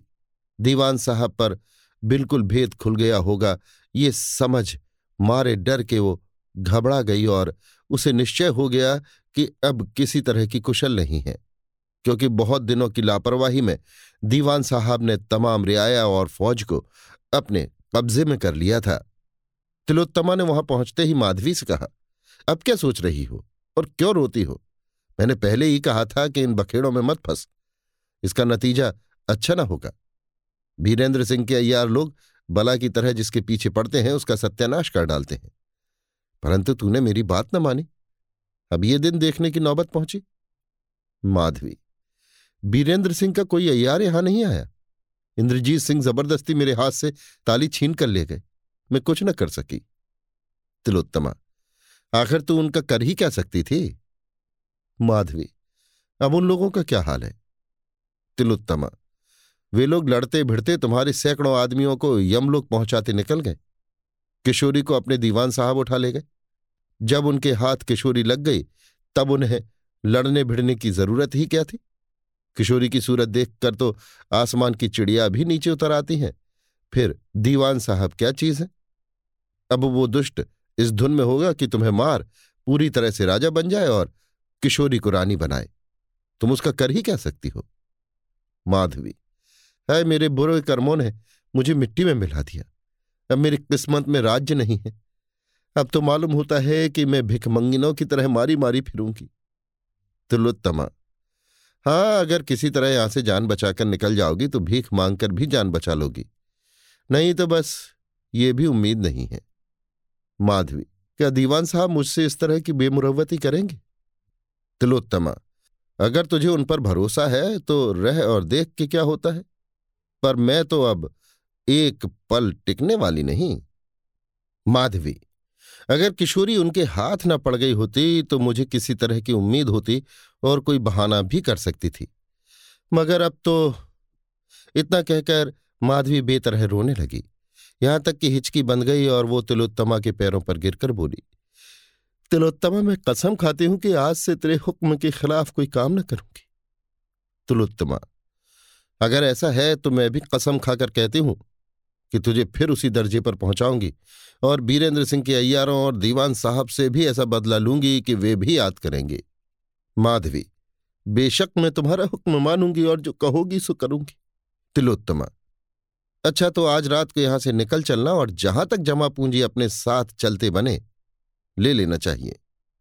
माधवी, बहुत अच्छा मैं तैयार हूँ, जब चाहो चलो, मगर ये तो कहो कि मेरी इन सखी सहेलियों की क्या दशा होगी। तिलोत्तमा। बुरों की संगत करने से जो फल सब भोगते हैं, सो ये भी भोगेंगी। मैं इनका कहाँ तक ख्याल करूँगी?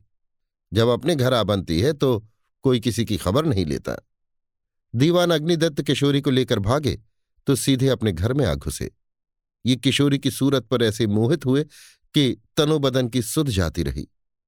सिपाहियों ने इंद्रजीत सिंह और उनके अयारों को गिरफ़्तार किया या नहीं, अथवा उनकी बदौलत सभी की क्या दशा हुई, इसकी परवाह तो उन्हें जरा न रही। असल तो ये है कि इंद्रजीत सिंह को वो पहचानते भी न थे। बेचारी किशोरी की क्या दशा थी और वे किस तरह रो रो कर अपने सिर के बाल नोच रही थी? इसके बारे में इतना ही कहना बहुत है कि अगर दो दिन तक उसकी यही दशा रही तो किसी तरह जीती न बचेगी और हा इंद्रजीत हा इंद्रजीत करके प्राण छोड़ देगी। दीवान साहब के घर में उनकी जोरू और किशोरी ही के बराबर की एक कुंवारी लड़की थी, जिसका नाम कामनी था और वो जितनी खूबसूरत थी, उतनी ही स्वभाव की भी अच्छी थी।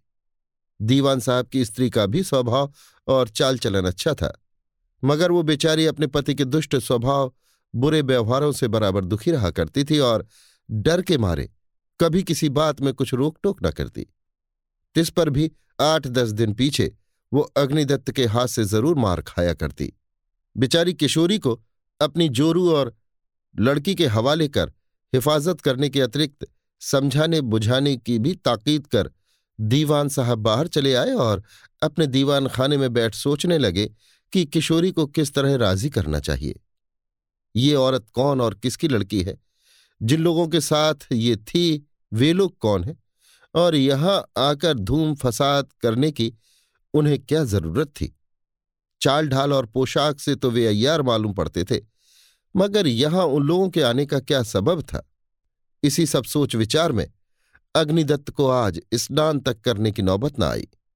दिन भर इधर उधर घूमते तथा लाशों को ठिकाने पहुंचाते और तहकीकात करते बीत गया। मगर किसी तरह इस बखेड़े का ठीक पता न लगा। हाँ महल के पहरे वालों ने इतना कहा कि दो तीन दिन से तिलोत्तमा हम लोगों पर सख्त ताकीद रखती थी और हुक्म दे गई थी कि जब मेरे चलाए बम के गोले की आवाज़ तुम लोग सुनो तो फ़ौरन मुस्तैद हो जाओ और जिसको आते देखो गिरफ़्तार कर लो। अब दीवान साहब का शक माधवी और तिलोत्तमा के ऊपर हुआ और देर तक सोचने विचारने के बाद उन्होंने निश्चय कर लिया कि इस बखेड़े का हाल बेशक ये दोनों पहले ही से जानती थीं, मगर ये भेद मुझसे छिपाए रखने का कोई विशेष कारण अवश्य है। चिराग जलने के बाद अग्निदत्त अपने घर पहुँचा। किशोरी के पास न जाकर निराले में ही अपनी स्त्री को बुलाकर उसने पूछा, उस औरत की जुबानी कुछ हालचाल तुम्हें मालूम हुआ कि नहीं? अग्निदत्त की स्त्री ने कहा, हाँ, उसका हाल मालूम हो गया। वो महाराज शिवदत्त की लड़की है और उसका नाम किशोरी रानी है। राजा वीरेंद्र सिंह के लड़के इंद्रजीत सिंह पर माधवी मोहित हो गई थी और उनको अपने यहाँ किसी तरह फंसा लाकर खोह में छोड़ रखा था। इंद्रजीत सिंह का प्रेम किशोरी पर था, इसलिए उसने ललिता को भेजकर धोखा दे किशोरी को भी अपने फंदे में फंसा लिया था। वो कई दिनों से यहाँ कैद थी और वीरेंद्र सिंह के अयार लोग भी कई दिनों से इसी शहर में टिके हुए थे। किसी तरह मौका मिलने पर इंद्रजीत सिंह किशोरी को ले खो से बाहर निकल आए और यहाँ तक नौबत आ पहुँची। राजा वीरेंद्र सिंह और उनके अय्यारों का नाम सुन मारे डर के अग्निदत्त काँप उठा। बदन के रोंगटे खड़े हो गए। घबराया हुआ बाहर निकल आया और अपने दीवान खाने में पहुँच मसनद के ऊपर गिर भूखा प्यासा आधी रात तक यही सोचता रहा कि अब क्या करना चाहिए। अग्निदत्त समझ गया कि कोतवाल साहब को ज़रूर बीरेंद्र सिंह के अय्यारों ने पकड़ लिया है और अब किशोरी को अपने यहाँ रखने से किसी तरह जान न बचेगी। तिस पर भी वो किशोरी को छोड़ना नहीं चाहता था और सोचते विचारते जब उसका जी ठिकाने आता, तब यही कहता कि चाहे जो हो, किशोरी को कभी न छोड़ूँगा। किशोरी को अपने यहाँ रखकर सलामत रहने के सिवा इसके उसे कोई तरकीब न सूझी कि माधवी को मार डाले और स्वयं राजा हो बैठे। आखिर इसी सलाह को उसने ठीक समझा और अपने घर से निकल माधवी से मिलने के लिए महल की तरफ़ रवाना हुआ। मगर वहाँ पहुंचकर बिल्कुल बातें मामूल के खिलाफ देख और भी ताज्जुब में हो गया। उसे उम्मीद थी कि खोह का दरवाज़ा बंद होगा, मगर नहीं। खोह का दरवाज़ा खुला हुआ था और माधवी की कुल सखियाँ जो खोह के अंदर रहती थी, महल में ऊपर नीचे चारों तरफ़ फैली हुई थी और रोती हुई इधर उधर माधवी को खोज रही थी। रात आधी से ज़्यादा जा चुकी थी। बाकी रात भी दीवान साहब ने माधवी की सखियों का इजहार लेने में बिता दी और दिन रात पूरा अखंड व्रत किए रहे। देखना चाहिए इसका फल उन्हें क्या मिलता है। शुरू से लेकर माधवी के भाग जाने तक का हाल उसकी सखियों ने दीवान साहब को कह सुनाया। आखिर में कहा, सुरंग की ताली माधवी अपने पास रखती थी, इसलिए हम लोग लाचार थीं। ये सब हाल आपसे कह न सकें। अग्निदत्त दांत पीस कर रह गया। आखिर ये निश्चय किया कि कल दशहरा है। गद्दी पर खुद बैठ राजा बन और किशोरी को रानी बना नज़रें लूँगा, फिर जो होगा देखा जाएगा। सुबह को जब वो अपने घर पहुँचा और जैसे ही पलंग पर जाकर लेटना चाहा, वैसे ही तकी के पास एक तह किए हुए कागज़ पर उसकी नज़र पड़ी। खोलकर देखा तो उसी की तस्वीर मालूम पड़ी। छाती पर चढ़ा हुआ एक भयानक सूरत का आदमी उसके गले पर खंजर फेर रहा था। इसे देखते ही वो चौंक पड़ा। डर और चिंता ने उसे ऐसा पटका कि बुखार चढ़ाया, मगर थोड़ी ही देर में चंगा हो, घर के बाहर निकल, फिर तहकीकात करने लगा। अभी आप सुन रहे थे देवकीनंदन खत्री के लिखे उपन्यास, चंद्रकांता संतति के दूसरे भाग के दसवें बयान को मेरी, यानी समीर गोस्वामी की आवाज़ में।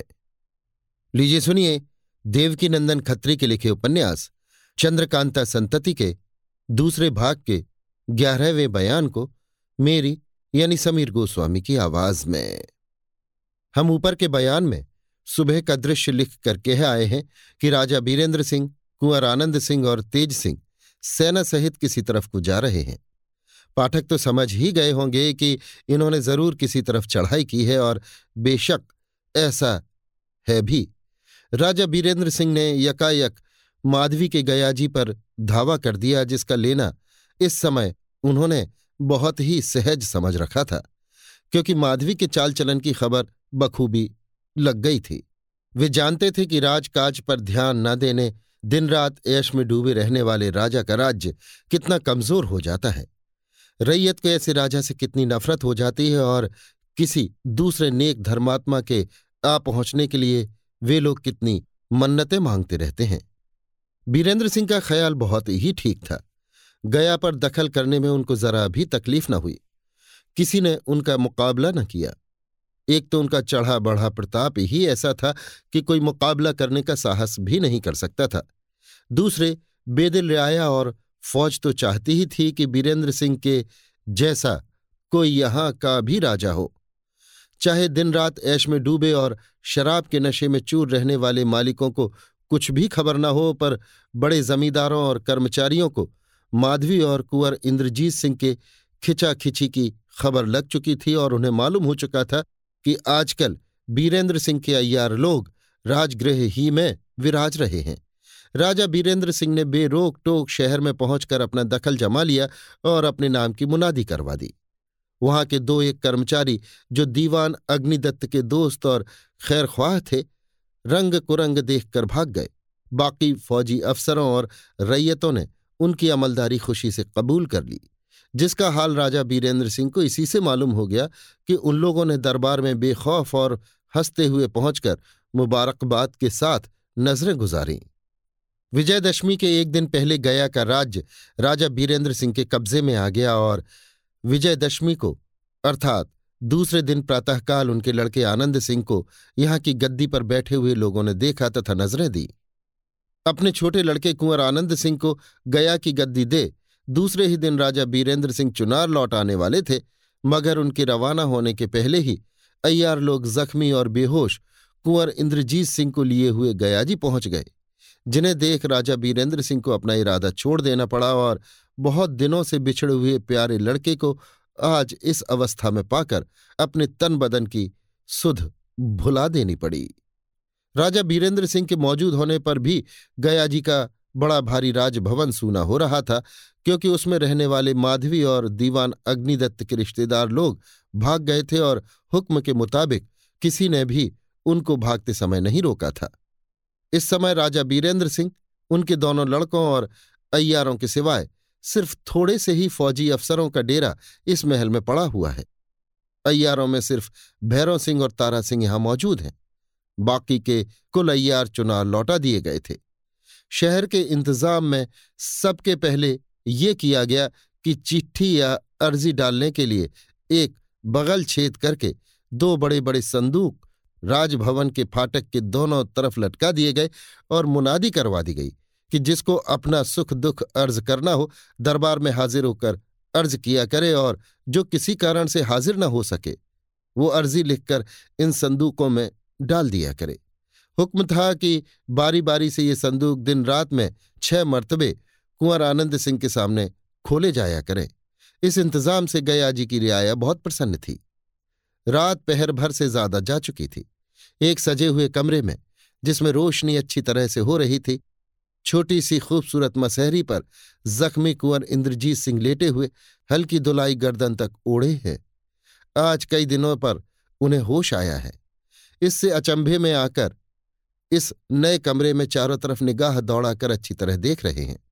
बगल में बाएँ हाथ का ढांसना पलंगड़ी पर दिए हुए उनके पिता राजा बीरेंद्र सिंह बैठे उनका मुँह देख रहे हैं और कुछ पायतानी की तरफ़ हटकर पाठी पकड़े कुंवर आनंद सिंह बैठे बड़े पलंगड़ी के नीचे भैरव सिंह और तारा सिंह धीरे धीरे तलवा झंस रहे हैं। कुंवर आनंद सिंह के बगल में देवी सिंह बैठे हैं। इनके अलावा वैद्य, जर्राह और बहुत से सिपाही नंगी तलवार लिए पहरा दे रहे हैं। थोड़ी देर तक कमरे में सन्नाटा रहा। इसके बाद कुंवर इंद्रजीत सिंह ने अपने पिता की तरफ़ देखकर पूछा, ये कौन सी जगह है? ये किसका मकान है? बीरेंद्र ये चंद्रदत्त की राजधानी गया जी है। ईश्वर की कृपा से आज ये हमारे कब्जे में आ गई है। मकान भी चंद्रदत्त ही के रहने का है। हम लोग इस शहर में अपना दखल जमा चुके थे, जब तुम यहाँ पहुँचाए गए। ये सुन इंद्रजीत सिंह चुप हो रहे और कुछ सोचने लगे। साथ ही इसके राजगृह में दीवान अग्निदत्त के साथ होने वाली लड़ाई का समा उन आँखों के आगे घूम गया और किशोरी को याद कर अफसोस करने लगे। इनके बेहोश होने के बाद क्या हुआ और किशोरी पर क्या बीती? इसको जानने के लिए दिल बेचैन था, मगर पिता का लिहाज कर भैरव सिंह से कुछ पूछ न सके, सिर्फ़ ऊँची सांस लेकर रह गए। मगर देवी सिंह उनके जी का भाव समझ गए और बिना पूछे ही कुछ कहने का मौका समझकर बोले, राजगृह में लड़ाई के समय जितने आदमी आपके साथ थे, ईश्वर की कृपा से सब बच गए और अपने ठिकाने पर हैं। केवल आप ही को इतना कष्ट भोगना पड़ा। देवी सिंह के इतना कहने से इंद्रजीत सिंह की बेचैनी बिल्कुल ही जाती तो नहीं रही, मगर कुछ कम ज़रूर हो गई। इतने में दिल बहलाने का कुछ ठिकाना समझकर देवी सिंह पुनः बोल उठे। देवी, अर्जियों वाला संदूक हाजिर है, उसे देखने का समय भी हो गया है। इंद्र, कैसा संदूक? आनंद, यहाँ महल के फाटक पर दो संदूक इसलिए रख दिए गए हैं कि जो लोग दरबार में हाजिर होकर अपना दुख सुख ना कह सकें वे लोग अर्जी लिखकर इस संदूक में डाल दिया करें। इंद्र, बहुत मुनासिब है इससे रैयतों के दिल का हाल अच्छी तरह मालूम हो सकता है। इस तरह के कई संदूक शहर में इधर उधर भी रखवा देने चाहिए, क्योंकि बहुत से आदमी खौफ से फाटक तक आते भी हिचकेंगे। आनंद, बहुत खूब। कल इसका इंतज़ाम हो जाएगा। बीरेंद्र, हमने यहाँ की गद्दी पर आनंद सिंह को बैठा दिया है। इंद्र, बड़ी खुशी की बात है। यहाँ का इंतज़ाम ये बहुत ही अच्छी तरह कर सकेंगे, क्योंकि ये तीर्थ का मुकाम है और इनका पुराणों से बड़ा प्रेम है और उन्हें अच्छी तरह समझते भी हैं। देवी सिंह की तरफ़ देखकर, हाँ साहब, वो संदूक मंगवाइए, जरा दिल तो बहले। हाथ भर का चौखूटा संदूक हाजिर किया गया और उसे खोलकर बिल्कुल अर्जियाँ, जिनसे वो संदूक भरा था, बाहर निकाली गईं। पढ़ने से मालूम हुआ कि यहाँ की रियाया नए राजा की अमलदारी से बहुत प्रसन्न है और मुबारकबाद दे रही है। हाँ एक अर्जी उसमें ऐसी भी निकली जिसके पढ़ने से सबों को तरद्दुद ने आ घेरा और सोचने लगे कि अब क्या करना चाहिए। पाठकों की दिलचस्पी के लिए हम उस अर्जी की नकल नीचे लिखे देते हैं। हम लोग मुद्दत से मनाते थे कि यहाँ की गद्दी पर हुजूर को या हुजूर के खानदान में से किसी को बैठा देखें। ईश्वर ने आज हम लोगों की आरज़ू पूरी की और कमबख्त, माधवी और अग्निदत्त का बुरा साया हम लोगों के सिर से हटाया। चाहे उन दोनों दुष्टों का खौफ अभी हम लोगों को बना हो, मगर फिर भी हुजूर के भरोसे पर हम लोग बिना मुबारकबाद दिए और खुशी मनाए नहीं रह सकते। वो डर इस बात का नहीं है कि यहाँ फिर उन दुष्टों की अमलदारी होगी तो कष्ट भोगना पड़ेगा। राम राम, ऐसा तो कभी हो ही नहीं सकता। हम लोगों को ये गुमान तो स्वप्न में भी नहीं हो सकता। वो डर बिल्कुल दूसरा ही है, जो हम लोग नीचे अर्ज़ करते हैं। आशा है कि बहुत जल्द उससे हम लोगों की रिहाई होगी। नहीं तो महीने भर में यहाँ की चौथाई रियाया यमलोक में पहुँच जाएगी।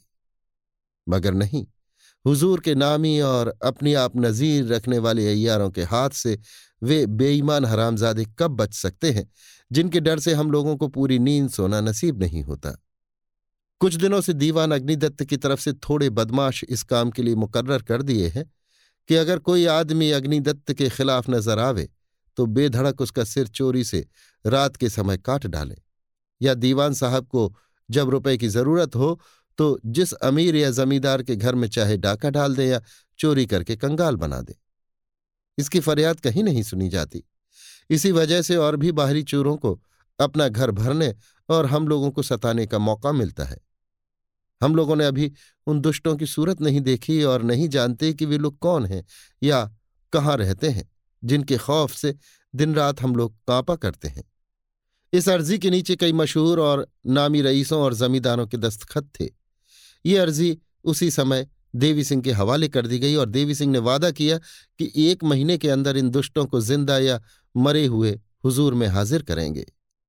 इसके बाद जर्राहों ने कुंवर इंद्रजीत सिंह के जख्मों को खोला और दूसरी पट्टी बदली। कविराज ने दवा खिलाई और हुक्म पाकर सब अपने अपने ठिकाने चले गए। देवी सिंह उसी समय विदा हो ना मालूम कहाँ चले गए और राजा बीरेंद्र सिंह भी वहाँ से हटकर अपने कमरे में चले गए। इस कमरे के दोनों तरफ़ छोटी छोटी दो कोठरियाँ थीं। एक में संध्या पूजा का सामान दुरुस्त था और दूसरी में खाली फर्श पर एक मसहरी बिछी हुई थी, जो उस मसहरी से कुछ छोटी थी जिस पर कुंवर इंद्रजीत सिंह आराम कर रहे थे। कोठरी से वो मसहरी बाहर निकाली गई और कुंवर आनंद सिंह के सोने के लिए कुंवर इंद्रजीत सिंह की मसहरी के पास बिछाई गई। भैरव सिंह और तारा सिंह ने भी दोनों मसहरियों के नीचे अपना बिस्तर जमाया, सिवाय इन चारों के उस कमरे में और कोई न रहा। इन लोगों ने रात भर आराम से काटी और सबेरा होने पर आँख खुलते ही विचित्र तमाशा देखा। सुबह के पहले ही दोनों अयारों की आँखें खुली और हैरत भरी निगाहों से चारों तरफ़ देखने लगे। इसके बाद कुंवर इंद्रजीत सिंह और आनंद सिंह भी जागे और फूलों की खुशबू, जो इस कमरे में बहुत देर पहले से ही भर रही थी, लेने तथा दोनों अयारों की तरह ताज्जुब से चारों तरफ़ देखने लगे। आनंद, खुशबूदार फूलों के गजरे और गुलदस्ते इस कमरे में किसने सजाए हैं?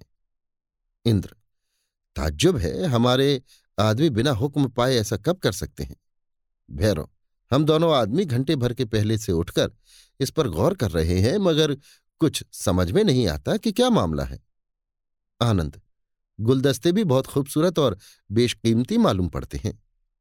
तारा, एक गुलदस्ता उठाकर और पास लाकर, देखिए सोने के गुलदस्ते पर क्या उम्दा मीने का काम हुआ है। बेशक किसी बहुत बड़े शौकीन का बनवाया हुआ है। इसी ढंग के सब गुलदस्ते हैं। भैरव हाँ एक बात ताज्जुब की और भी है, जो मैंने अभी तक आपसे नहीं कही। इंद्र, वो क्या? भैरव, हाथ का इशारा करके। ये दोनों दरवाजे सिर्फ़ घुमाकर मैंने खुले छोड़ दिए थे, मगर सुबह को और दरवाजों की तरह इन्हें भी बंद पाया। तारा, आनंद सिंह की तरफ़ देखकर, शायद रात को आप उठे हो? आनंद, नहीं। इसी तरह देर तक ये लोग ताज्जुब भरी बातें करते रहे, मगर अकल ने कुछ गवाही न दी कि क्या मामला है। राजा बीरेंद्र सिंह भी आ पहुँचे। उनके साथ और भी कई मुसाहिब लोग आ जमे सभी इस आश्चर्य की बात को सुनकर सोचने और गौर करने लगे। कई बुजदिलों को भूत प्रेत और पिशाच का ध्यान आया, मगर महाराज और दोनों कुमारों के खौफ से कुछ बोल न सके, क्योंकि ये लोग ऐसे डरपोक और इस ख्याल के आदमी न थे और न ऐसे आदमियों को अपने साथ रखना ही पसंद करते थे। इन फूलों के गजरों और गुलदस्तों को किसी ने न छेड़ा और वे ज्यों के त्यों जहाँ के तहां लगे रह गए।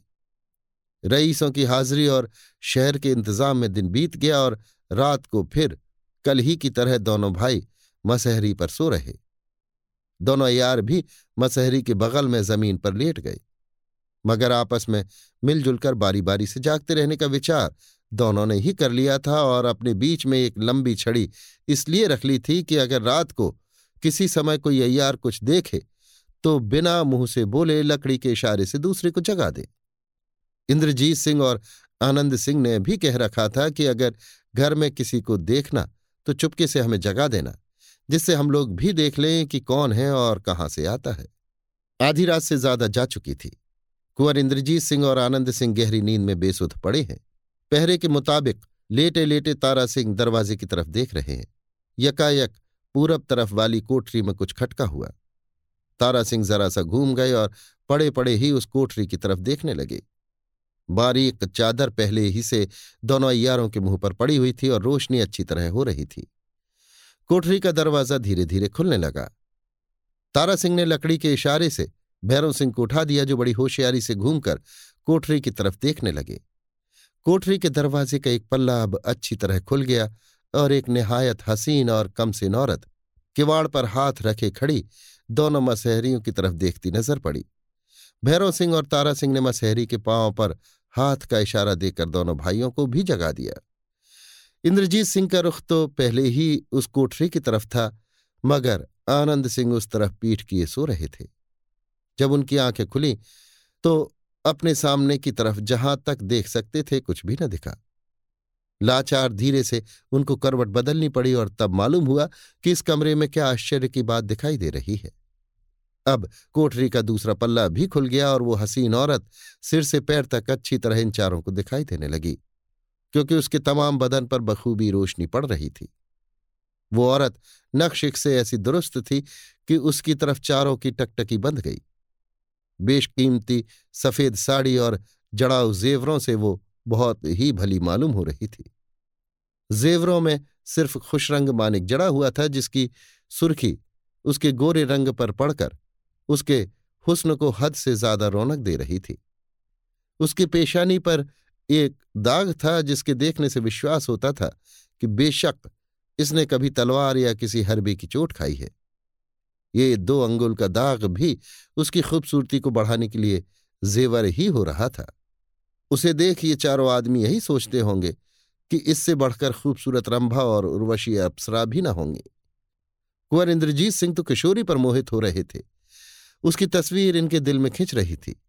उन पर चाहे उसके हुस्न ने ज़्यादा असर न किया हो, मगर आनंद सिंह की क्या हालत हो गई, ये वे ही जानते होंगे।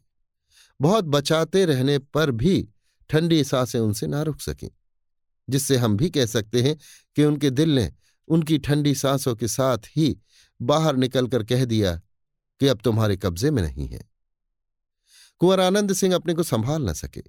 उठ बैठे और उधर ही देखने लगे जिधर वो औरत किवाड़ का पल्ला थामे खड़ी थी। उनकी हालत देख तीनों आदमियों को विश्वास हो गया कि वो भाग जाएगी। मगर नहीं, वो इनको उठकर बैठते देख जरा भी न हिचकी, ज्यों की त्यों खड़ी रही। बल्कि इनकी तरफ़ देख उसने जरा सा हंस दिया, जिससे ये और भी बेचैन हो गए।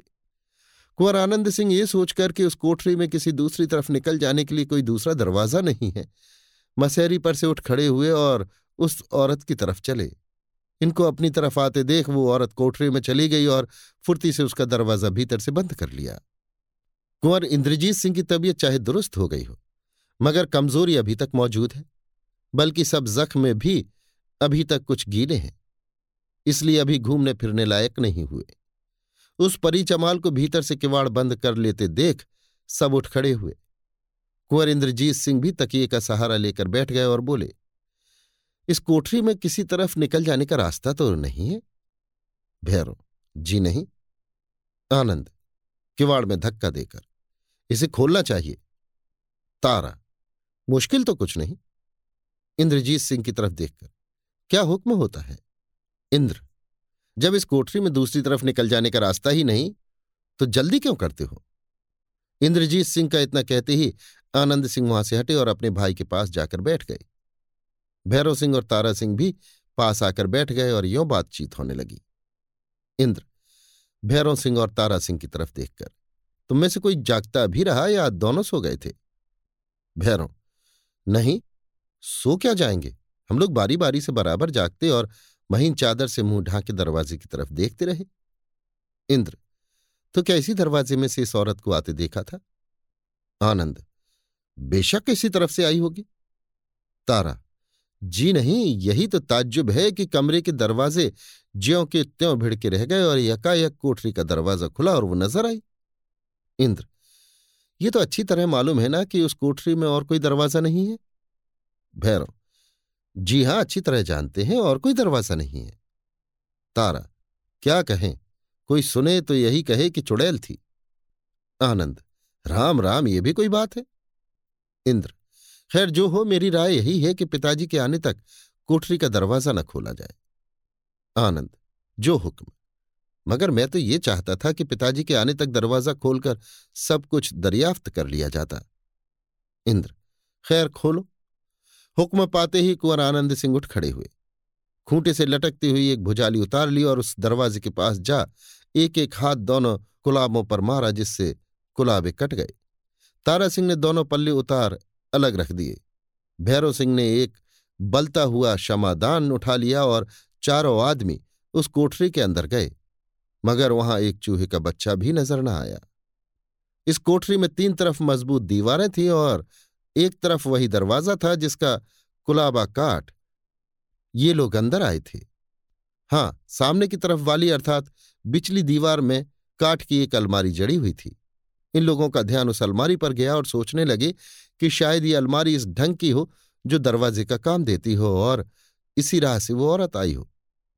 मगर उन लोगों का ये ख्याल भी तुरंत जाता रहा और विश्वास हो गया कि अलमारी किसी तरह दरवाज़ा नहीं हो सकती और ना इस राह से वो औरत आई ही होगी।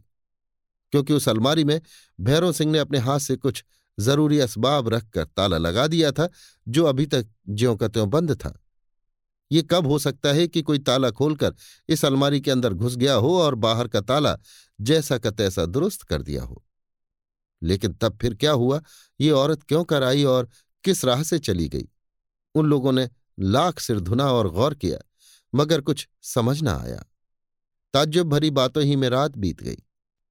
सुबह को जब राजा बीरेंद्र सिंह अपने लड़के को देखने के लिए उस कमरे में आए तो जर्राह, वैद्य तथा और मुसाहिब लोग भी उनके साथ थे। बीरेंद्र सिंह ने इंद्रजीत सिंह से तबीयत का हाल पूछा। उन्होंने कहा, अब तबीयत अच्छी है, मगर एक ज़रूरी बात अर्ज़ किया चाहता हूँ। जिसके लिए तखलिया हो जाना बेहतर होगा। बीरेंद्र सिंह ने भैरव सिंह की तरफ़ देखा। उसने तखलिया हो जाने में महाराज की रजामंदी जानकर सभी को हट जाने का इशारा किया। बात की बात में सन्नाटा हो गया और सिर्फ़ वही पाँच आदमी उस कमरे में रह गए। बीरेंद्र, कहो क्या बात है? इंद्र, आज रात एक अजीब बात देखने में आई। बीरेंद्र, वो क्या? इंद्र, तारा सिंह की तरफ़ देखकर। तारा सिंह सब हाल कह जाओ क्योंकि उस समय तुम ही जागते थे। हम लोग तो पीछे जगाए गए थे। तारा, बहुत खूब। तारा सिंह ने रात का पूरा पूरा हाल राजा बीरेंद्र सिंह से कह सुनाया, जिसे सुनकर उन्होंने बहुत ताज्जुब किया और घंटों तक गौर में डूबे रहने के बाद बोले, खैर, ये बात किसी और को ना मालूम हो। नहीं तो मुसाहिबों और अहलकारों में खलबली पैदा हो जाएगी और सैकड़ों तरह की गप्पें उड़ने लगेंगी। देखो तो क्या होता है और कब तक पता नहीं लगता। आज हम भी इसी कमरे में सोएँगे। एक दिन क्या कई दिनों तक राजा बीरेंद्र सिंह उस कमरे में सोए, मगर कुछ मालूम ना हुआ और न फिर कोई बात ही देखने में आई। आखिर उन्होंने हुक्म दिया कि उस कोठरी का दरवाज़ा नया कुलाबा लगाकर फिर उसी तरह बंद कर दिया जाए। अभी आप सुन रहे थे देवकीनंदन खत्री के लिखे उपन्यास, चंद्रकांता संतति के दूसरे भाग के ग्यारहवें बयान को मेरी यानी समीर गोस्वामी की आवाज़ में। लीजिए सुनिए देवकीनंदन खत्री के लिखे उपन्यास, चंद्रकांता संतति के दूसरे भाग के बारहवें बयान को मेरी यानी समीर गोस्वामी की आवाज़ में। आज पाँच दिन के बाद देवी सिंह लौटकर आए हैं। जिस कमरे का हाल हम ऊपर लिखाए हैं, उसी में राजा बीरेंद्र सिंह, उनके दोनों लड़के भैरव सिंह, तारा सिंह और कई सरदार लोग बैठे हैं। इंद्रजीत सिंह की तबीयत अब बहुत अच्छी है और वे चलने फिरने लायक हो गए हैं। देवी सिंह को बहुत जल्द लौट आते देखकर सभी को विश्वास हो गया कि जिस काम पर मुस्तैद किए गए थे, उसे कर चुके। मगर ताज्जुब इस बात का था कि वे अकेले क्यों आए? बीरेंद्र कहो देवी सिंह, खुश तो हो? देवी, खुशी तो मेरी खरीदी हुई है, और लोगों की तरफ़ देखकर। अच्छा अब आप लोग जाइए, बहुत विलंब हो गया। दरबारियों और खुशामदियों के चले जाने के बाद बीरेंद्र सिंह ने देवी सिंह से पूछा, कहो, सरजी में जो कुछ लिखा था सच था या झूठ? देवी सिंह, उसमें जो कुछ लिखा था बहुत ठीक था। ईश्वर की कृपा से शीघ्र ही उन दुष्टों का पता लग गया। मगर क्या कहें, ऐसी ताज्जुब की बातें देखने में आई कि अभी तक बुद्धि चकरा रही है। बीरेंद्र, हंसकर, उधर तुम ताज्जुब की बातें देखो, इधर हम लोग अद्भुत बातें देखे। देवी, सो क्या? बीरेंद्र, पहले तुम अपना हाल कह लो तो यहाँ का सुनो। देवी, बहुत अच्छा फिर सुनिए। रामशिला पहाड़ी के नीचे मैंने एक कागज़ अपने हाथ से लिखकर चिपका दिया, जिसमें ये लिखा था, हम खूब जानते हैं जो अग्निदत्त के विरुद्ध होता है, उसका तुम लोग सिर काट लेते हो, जिसका घर चाहते हो लूट लेते हो। मैं डंके की चोट से कहता हूँ कि अग्निदत्त का दुश्मन मुझसे बढ़कर कोई ना होगा, और गया जी में मुझसे बढ़कर मालदार भी कोई नहीं है। तो इस पर मज़ा यह है कि मैं अकेला हूँ। अब देखना चाहिए तुम लोग क्या कर लेते हो। आनंद। अच्छा तब क्या हुआ? देवी। उन दुष्टों का पता लगाने के उपाय तो मैंने और भी कई किए थे, मगर काम इसी से चला। उस राह से आने जाने वाले सभी उस कागज़ को पढ़ते थे और चले जाते थे। मैं उस पहाड़ी के कुछ ऊपर जाकर पत्थर की चट्टान की आड़ में छिपा हुआ हरदम उसकी तरफ़ देखा करता था। एक दफे दो आदमी एक साथ वहाँ आए और पढ़ मूछों पर ताव देते शहर की तरफ़ चले गए। शाम को वे दोनों लौटे और फिर उस कागज़ को पढ़ सिर हिलाते बराबर की पहाड़ी की ओर चले गए। मैंने सोचा कि इनका पीछा ज़रूर करना चाहिए क्योंकि कागज़ के पढ़ने का असर सबसे ज़्यादा इन्हीं दोनों पर हुआ। आखिर मैंने उनका पीछा किया और जो सोचा था वही ठीक निकला। वे लोग पंद्रह बीस आदमी हैं और हट्टे कट्टे और मुसंडे हैं। उसी झुंड में मैंने एक औरत को भी देखा। आह, ऐसी खूबसूरत औरत तो मैंने आज तक नहीं देखी। पहले मैंने सोचा था कि वो इन लोगों में से किसी की लड़की होगी, क्योंकि उसकी अवस्था बहुत कम थी। मगर नहीं, उसके हाव भाव और उसकी हुकूमत भरी बातचीत से मालूम हुआ कि वो उन सभी की मालिक है। पर सच तो ये है कि मेरा जी इस बात पर भी नहीं जमता। उसकी चाल ढाल उसकी पोशाक और उसके जड़ाऊ कीमती गहनों पर, जिसमें सिर्फ़ खुशरंग मानिक ही जड़े हुए थे ध्यान देने से दिल की कुछ विचित्र हालत हो जाती है। मानिक के जड़ाऊ जेवरों का नाम सुनते ही कुंवर आनंद सिंह चौंक पड़े। इंद्रजीत सिंह और तारा सिंह का भी चेहरा बदल गया और उस औरत का विशेष हाल जानने के लिए घबराने लगे, क्योंकि उस रात को इन चारों ने उस कमरे में या यों कहिए कोठरी में जिस औरत की झलक देखी थी, वो भी मानिक के जड़ाऊ जेवरों से ही अपने को सजाए हुए थी। आखिर आनंद सिंह से न रहा गया। देवी सिंह को बात कहते कहते रोक कर पूछा उस औरत का नक्शिक जरा अच्छी तरह कह जाइए। देवी, सो क्या? बीरेंद्र, लड़कों की तरफ़ देखकर, तुम लोगों को ताज्जुब किस बात का है? तुम लोगों के चेहरे पर हैरानी क्यों छा गई? भैरव, जी वो औरत भी, जिसे हम लोगों ने देखा था, ऐसी ही गहने पहने हुए थी जैसा चाचा जी कह रहे हैं। बीरेंद्र, है? भैरव, जी हाँ। देवी, तुम लोगों ने कैसी औरत देखी थी? बीरेंद्र सो पीछे सुनना। पहले ये जो पूछते हैं, उसका जवाब दे लो। देवी नक्शिक सुन के क्या कहिएगा? सबसे ज़्यादा पक्का निशान तो यह है कि उसके ललाट में दो ढाई अंगुल का एक आड़ा दाग है। मालूम होता है शायद उसने कभी तलवार की चोट खाई है। आनंद, बस बस बस। इंद्र, बेशक वही औरत है। बेशक वही औरत है। तारा, इसमें शक नहीं कि वही है। भैरों, अवश्य वही है। वीरेंद्र मगर आश्चर्य है कहाँ उन दुष्टों का संग और कहाँ हम लोगों के साथ आपस का वर्ताव भैरों हम लोग तो उसे दुश्मन नहीं समझते। देवी, अब हम ना बोलेंगे, जब तक यहाँ का खुलासा हाल ना सुन लेंगे। ना मालूम आप लोग क्या कह रहे हैं। बीरेंद्र, खैर यही सही, अपने लड़के से पूछिए कि यहाँ क्या हुआ। तारा, जी हाँ सुनिए, मैं अर्ज़ करता हूँ। तारा सिंह ने यहाँ का बिल्कुल हाल अच्छी तरह कहा।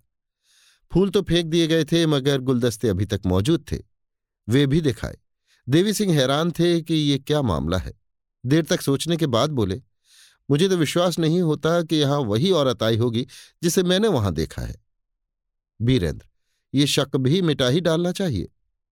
देवी, उन लोगों का जमा वहाँ रोज ही होता है जहाँ मैं देख आया हूँ।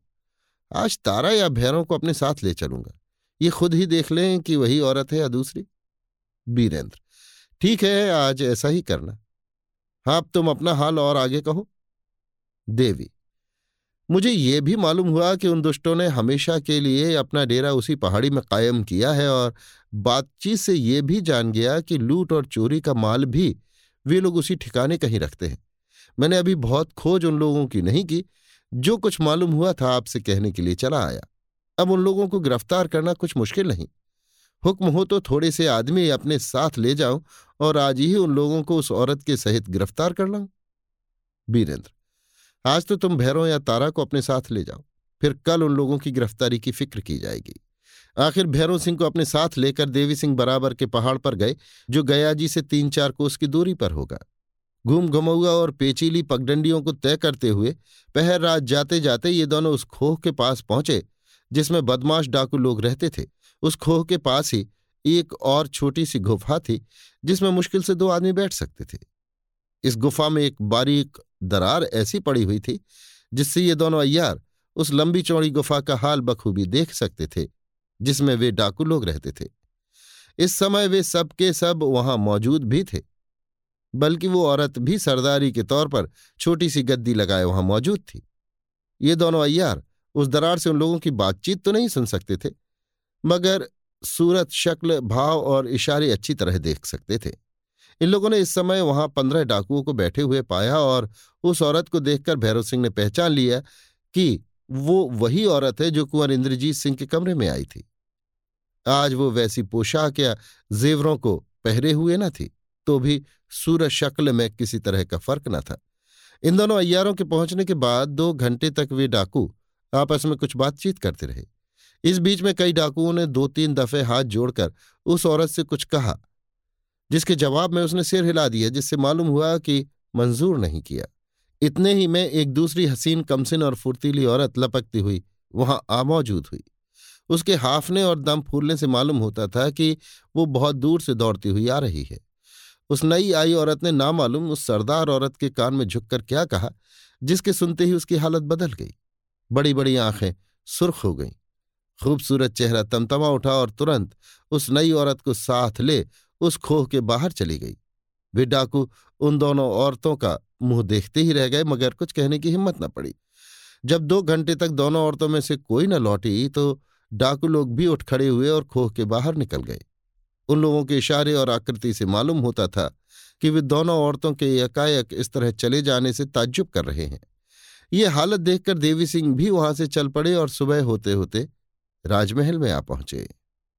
अभी आप सुन रहे थे देवकी नंदन खत्री के लिखे उपन्यास चंद्रकांता संतति के दूसरे भाग के बारहवें बयान को मेरी यानी समीर गोस्वामी की आवाज़ में। लीजिए सुनिए देवकी नंदन खत्री के लिखे उपन्यास चंद्रकांता संतति के दूसरे भाग के तेरहवें बयान को मेरी यानी समीर गोस्वामी की आवाज़ में। कुंवर इंद्रजीत सिंह तो किशोरी पर जी जान से आशिक हो चुके थे। इस बीमारी की हालत में भी उसकी याद इन्हें सता रही थी और ये जानने के लिए बेचैन हो रहे थे कि उस पर क्या बीती। वो किस अवस्था में है और अब उसकी सूरत कब किस तरह देखनी नसीब होगी। जब तक वे अच्छी तरह दुरुस्त नहीं हो जाते, ना तो खुद कहीं जाने के लिए हुक्म दे सकते थे और ना किसी बहाने से अपने प्रेमी साथी अय्यार भैरों सिंह को ही कहीं भेज सकते थे। इस बीमारी की हालत में समय पाकर उन्होंने भैरव सिंह से सब हाल मालूम कर लिया था। ये सुनकर कि किशोरी को दीवान अग्निदत्त उठा ले गया, बहुत ही परेशान थे। मगर ये खबर उन्हें कुछ कुछ ढांढस देती थी कि चपला चंपा और पंडित बद्रीनाथ उसके छुड़ाने की फ़िक्र में लगे हुए हैं और राजा बीरेंद्र सिंह को भी ये धुन जी से लगी हुई थी कि जिस तरह बने शिवदत्त की लड़की किशोरी की शादी अपने लड़की के साथ करके शिवदत्त को नीचा दिखावें और शर्मिंदा करें। कुंवर आनंद सिंह ने भी अब इश्क के मैदान में पैर रखा। मगर इनकी हालत अजब गोमगो में पड़ी हुई थी। जब उस औरत का ध्यान आता, जी बेचैन हो जाता था, मगर जब देवी सिंह की बात को याद करते कि वो डाकुओं के एक गिरोह की सरदार है तो कलेजे में अजीब तरह का दर्द पैदा होता था और थोड़ी देर के लिए चित्त का भाव बदल जाता था। लेकिन साथ ही इसके सोचने लगते थे कि नहीं। अगर वो हम लोगों की दुश्मन होती तो मेरी तरफ़ देखकर प्रेम भाव से कभी ना हंसती और फूलों के गुलदस्ते और गजरे सजाने के लिए जब उस कमरे में आई थी तो हम लोगों को नींद में गाफिल पाकर ज़रूर मार डालती। पर फिर हम लोगों की दुश्मन अगर नहीं है तो उन डाकुओं का साथ कैसा? ऐसे ऐसे सोच विचार ने उनकी अवस्था खराब कर रखी थी। कुंवर इंद्रजीत सिंह, भैरव सिंह और तारा सिंह को उनके जी का पता कुछ कुछ लग चुका था। मगर जब तक उसकी इज़्ज़त आबरू और जात पात की खबर के साथ साथ ये भी मालूम ना हो जाए कि वो दोस्त है या दुश्मन, तब तक कुछ कहना, सुनना या समझना मुनासिब नहीं समझते थे। राजा बीरेंद्र सिंह को अब ये चिंता हुई कि जिस तरह वो औरत इस घर में आ पहुँची, कहीं डाकू लोग भी आकर लड़कों को दुख न दें और फसाद न मचावें उन्होंने पहरे वगैरह का अच्छी तरह इंतज़ाम किया और ये सोचकर कि कुंवर इंद्रजीत सिंह अभी तंदुरुस्त नहीं हुए हैं, कमज़ोरी बनी हुई है और किसी तरह लड़ भिड़ नहीं सकते, इनको अकेले छोड़ना मुनासिब नहीं। अपने सोने का इंतज़ाम भी उसी कमरे में किया और साथ ही एक नया तथा विचित्र तमाशा देखा। हम ऊपर लिखाए हैं कि इस कमरे के दोनों तरफ़ दो कोठरियाँ हैं। एक में संध्या पूजा का सामान है और दूसरी वही विचित्र कोठरी है, जिसमें से वो औरत पैदा हुई थी। संध्या पूजा वाली कोठरी में बाहर से ताला बंद कर दिया गया और दूसरी कोठरी का कुलावा वगैरह दुरुस्त करके बिना बाहर ताला लगाए उसी तरह छोड़ दिया गया जैसा पहले था। बल्कि राजा बीरेंद्र सिंह ने उसी दरवाजे पर अपना पलंग बिछवाया और सारी रात जागते रह गए। आधी रात बीत गई, मगर कुछ देखने में न आया। तब बीरेंद्र सिंह अपने बिस्तर पर से उठे और कमरे में इधर उधर घूमने लगे। घंटे भर बाद उस कोठरी में से कुछ खटके की आवाज़ आई। बीरेंद्र सिंह ने फ़ौरन तलवार उठा ली और तारा सिंह को उठाने के लिए चले, मगर खटके की आवाज़ पर तारा सिंह पहले ही से सचेत हो गए थे। अब हाथ में खंजर ले वीरेंद्र सिंह के साथ टहलने लगे। आधी घड़ी के बाद जंजीर खटकने की आवाज़ इस तरह पर हुई, जिससे साफ़ मालूम हो गया कि किसी ने इस कोठरी का दरवाज़ा भीतर से बंद कर लिया। थोड़ी देर के बाद पैर की धमाधमी की आवाज़ भीतर से आने लगी। मानो चार पाँच आदमी भीतर उछल कूद रहे हैं। बीरेंद्र सिंह कोठरी के दरवाजे के पास गए और हाथ का धक्का देकर किवाड़ खोलना चाहा, मगर भीतर से बंद रहने के कारण दरवाज़ा न खुला। लाचार उसी जगह खड़े हो भीतर की आहट पर गौर करने लगे। अब पैरों की धमाधमी की आवाज़ बढ़ने लगी और धीरे धीरे इतनी ज़्यादा हुई कि कुंवर इंद्रजीत सिंह और आनंद सिंह भी उठे और कोठरी के पास जाकर खड़े हो गए। फिर दरवाज़ा खोलने की कोशिश की गई, पर ना खुला। भीतर जल्द जल्द पैर उठाने और पटकने की आवाज़ से सभी को निश्चय हो गया कि अंदर लड़ाई हो रही है। थोड़ी ही देर के बाद तलवारों की झंझनाहट भी सुनाई देने लगी। अब भीतर लड़ाई होने से किसी तरह का शक न रहा। आनंद सिंह ने चाहा कि दरवाजे का कुलावा तोड़ा जाए, मगर बीरेंद्र सिंह की मर्ज़ी न पाकर सब चुपचाप खड़े आहट सुनते रहे। यकाएक धमधमाहट की आवाज़ बढ़ी और तब सन्नाटा हो गया। घड़ी भर तक ये लोग बाहर खड़े रहे, मगर कुछ मालूम न हुआ और न फिर किसी तरह की आहट या आवाज़ ही सुनाई दी। रात सिर्फ़ दो घंटे बल्कि इससे भी कम बाकी रह गई थी।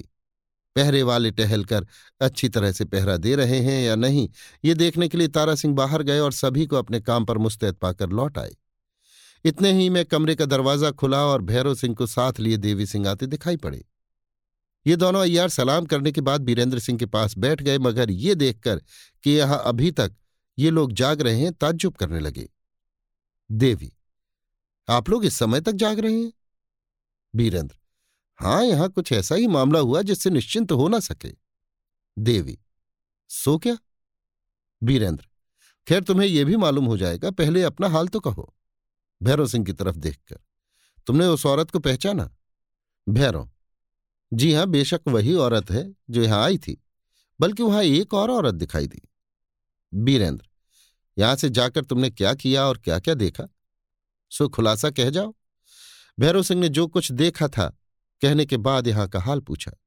बीरेंद्र सिंह ने भी यहाँ की कुल कैफियत कह सुनाई और बोले, हम यही राह देख रहे थे कि सवेरा हो जाए और तुम लोग भी आ जाओ तो इस कोठरी को खोलें और देखें कि क्या है। कहीं से किसी के आने जाने का पता लगता है या नहीं? कोठरी खोली गई। एक हाथ में रोशनी, दूसरे में नंगी तलवार लेकर पहले देवी सिंह कोठरी के अंदर घुसे और तुरंत ही बोल उठे, वाह वाह, यहाँ तो खून खराबा मच चुका है। अब राजा बीरेंद्र सिंह, दोनों कुमार और उनके दोनों यार भी कोठरी के अंदर गए और ताज्जुब भरी निगाहों से चारों तरफ़ देखने लगे। इस कोठरी में जो फर्श बिछा हुआ था, वो इस तरह से सिमट गया था जैसे कई आदमियों के बेअख्तियार उछल कूद करने या लड़ने से इकट्ठा हो गया हो। ऊपर से वो खून से भी तर हो रहा था। चारों तरफ़ की दीवारों पर भी खून के छींटे और लड़ती समय हाथ बहक कर बैठ जाने वाली तलवारों के निशान दिखाई दे रहे थे। बीच में एक लाश पड़ी हुई थी, मगर बेसिर की। कुछ समझ में नहीं आता था कि ये लाश किसकी है। कपड़ों में सिर्फ़ एक लंगोटा उसकी कमर में था। तमाम बदन नंगा, जिसमें अंदाज से ज़्यादा तेल लगा हुआ था। दाहिने हाथ में तलवार थी, मगर वो हाथ भी कटा हुआ सिर्फ़ जरा सा चमड़ा लगा हुआ था। वो भी इतना कम कि अगर कोई खींचे तो अलग हो जाए। सबसे ज़्यादा परेशान और बेचैन करने वाली एक चीज़ और दिखाई दी। दाहिने हाथ की कटी हुई एक कलाई जिसमें फौलादी कटार अभी तक मौजूद थी, दिखाई पड़ी। आनंद सिंह ने फ़ौरन उस हाथ को उठा लिया और सभी की निगाह भी गौर के साथ उस पर पड़ने लगी। ये कलाई किसी नाजुक, हसीन और कमसिन औरत की थी। हाथ में हीरे का जड़ाऊ कड़ा और ज़मीन पर मानिक की दो तीन बारीक जड़ाऊ चूड़ियाँ भी मौजूद थीं। शायद कलाई कटकर गिरते समय ये चूड़ियाँ हाथ से अलग हो ज़मीन पर फैल गई हों। इस कलाई के देखने से सभी को रंज हुआ और झट उस औरत की तरफ़ ख्याल दौड़ गया, जिसे इस कोठरी में से निकलते सभी ने देखा था। चाहे उस औरत के सबब से ये कैसे ही हैरान क्यों ना हो, मगर उसकी सूरत ने सभी को अपने ऊपर मेहरबान बना लिया था। खास करके कुंवर आनंद सिंह के दिल में तो वो उनके जान और माल की मालिक ही होकर बैठ गई थी। इसलिए सबसे ज़्यादा दुख छोटे कुंवर साहब को हुआ। ये सोचकर कि बेशक ये उसी औरत की कलाई है, कुंवर आनंद सिंह की आँखों में जल भर आया और कलेजे में एक किस्म का दर्द पैदा हुआ। मगर इस समय कुछ कहने या अपने दिल का हाल ज़ाहिर करने का मौका न समझ उन्होंने बड़ी कोशिश से अपने को संभाला और चुपचाप सभी का मुँह देखने लगे। पाठक, अभी इस औरत के बारे में बहुत कुछ लिखना है। इसलिए जब तक ये मालूम ना हो जाए कि ये औरत कौन है, तब तक अपने और आपके सुबीते के लिए हम इसका नाम किन्नरी रख देते हैं। राजा बीरेंद्र सिंह और उनके अय्यारों ने इन सब अद्भुत बातों को जो इधर कई दिनों में हो चुकी थी छिपाने के लिए बहुत कोशिश की, मगर ना हो सका। कई तरह पर रंग बदलकर ये बात तमाम शहर में फैल गई। कोई कहता था, महाराज के मकान में देव और परियों ने डेरा डाला है। कोई कहता था, गया जी के भूत प्रेत इन्हें सता रहे हैं। कोई कहता था, दीवान अग्निदत्त के तरफदार बदमाश और डाकुओं ने फसाद मचाया है। इत्यादि बहुत तरह की बातें शहर वाले आपस में कहने लगे, मगर उस समय बातों का ढंग ही बिल्कुल बदल गया जब राजा बीरेंद्र सिंह के हुक्म से देवी सिंह ने उस सिर कटी लाश को, जो कोठरी में से निकली थी, उठवाकर सदर चौक में रखवा दिया और उसके पास एक मुनादी वाले को ये कहकर पुकारने के लिए बैठा दिया कि, अग्निदत्त के तरफदार डाकू लोग, जो शहर के रईसों और अमीरों को सताया करते थे, अय्यारों के हाथ गिरफ़्तार होकर मारे जाने लगे। आज एक डाकू मारा गया है, जिसकी लाश ये है। अभी आप सुन रहे थे देवकीनंदन खत्री के लिखे उपन्यास, चंद्रकांता संतति के दूसरे भाग के तेरहवें बयान को मेरी यानी समीर गोस्वामी की आवाज़ में। लीजिए सुनिए देवकीनंदन खत्री के लिखे उपन्यास, चंद्रकांता संतति के दूसरे भाग के चौदहवें बयान को मेरी यानी समीर गोस्वामी की आवाज़ में। सूर्य भगवान के अस्त होने में अभी घंटे भर की देर है।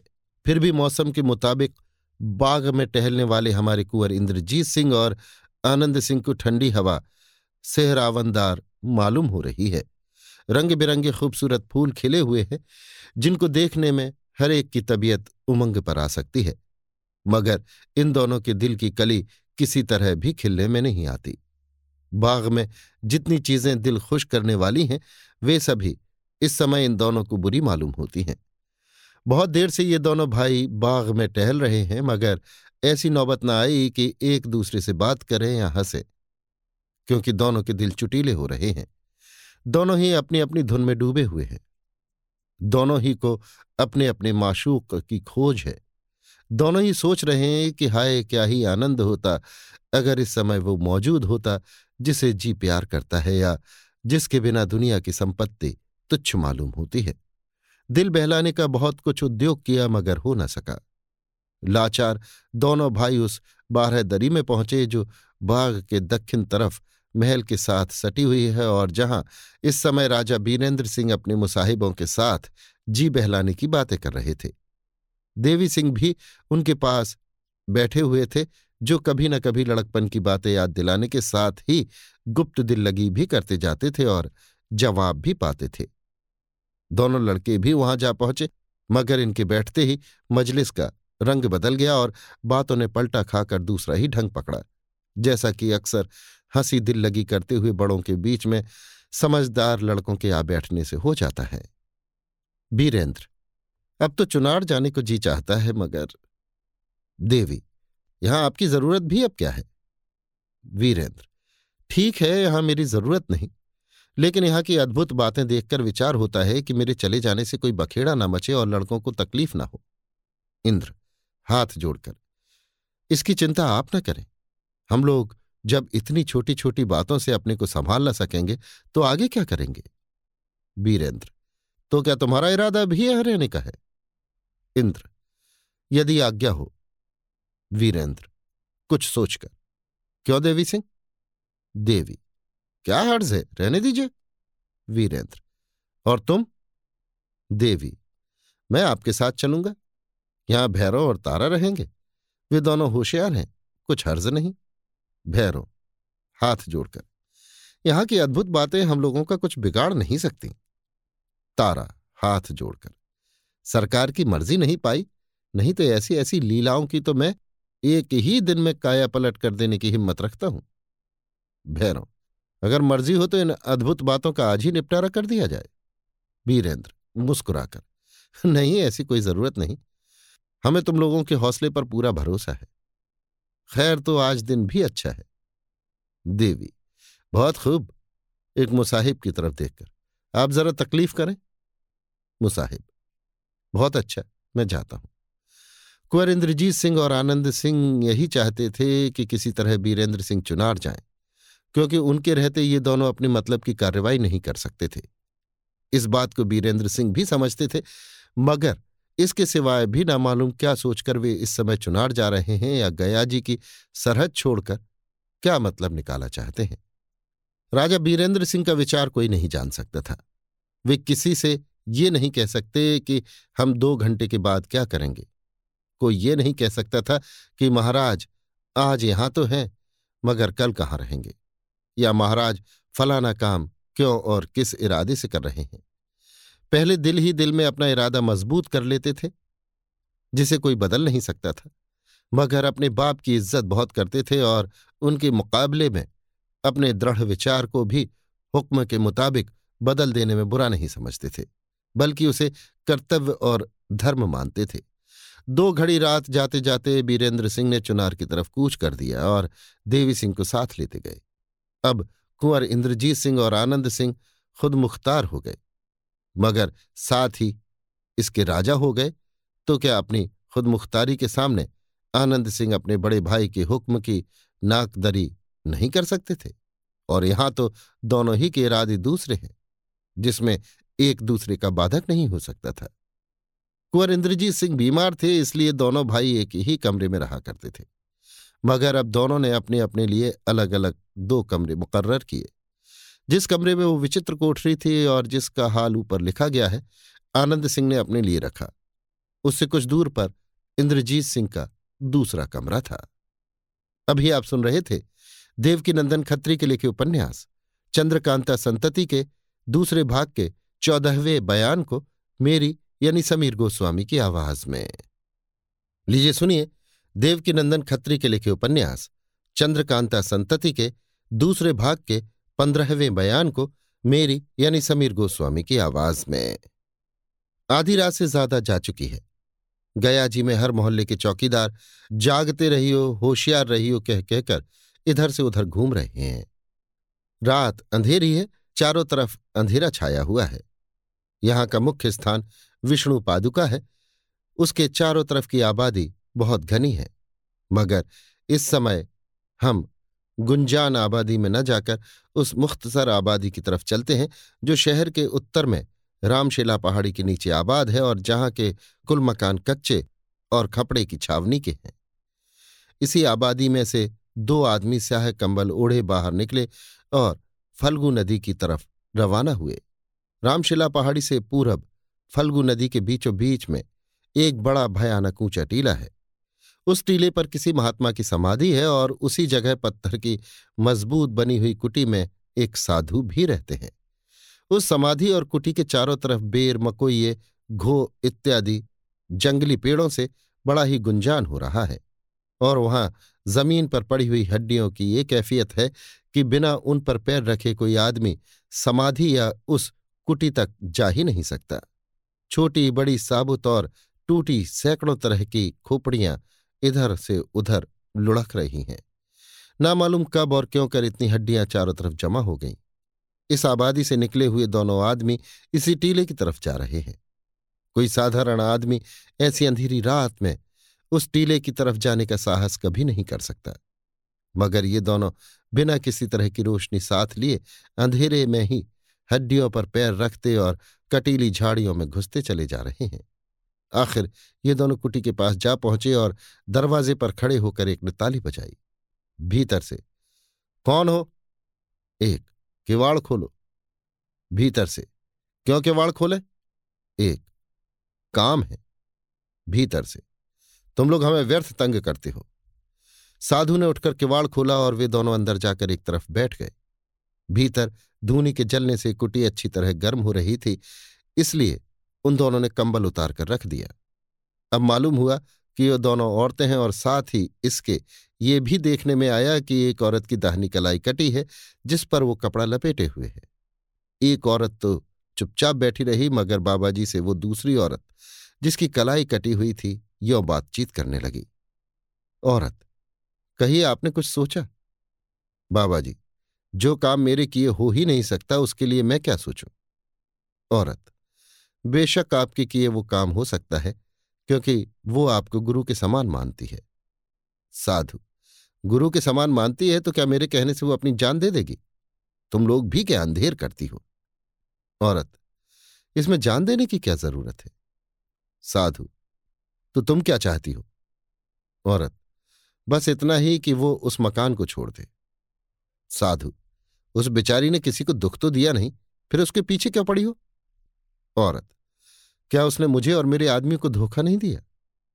साधु, तुम अपना राज्य दूसरे को देकर आप भाग गई।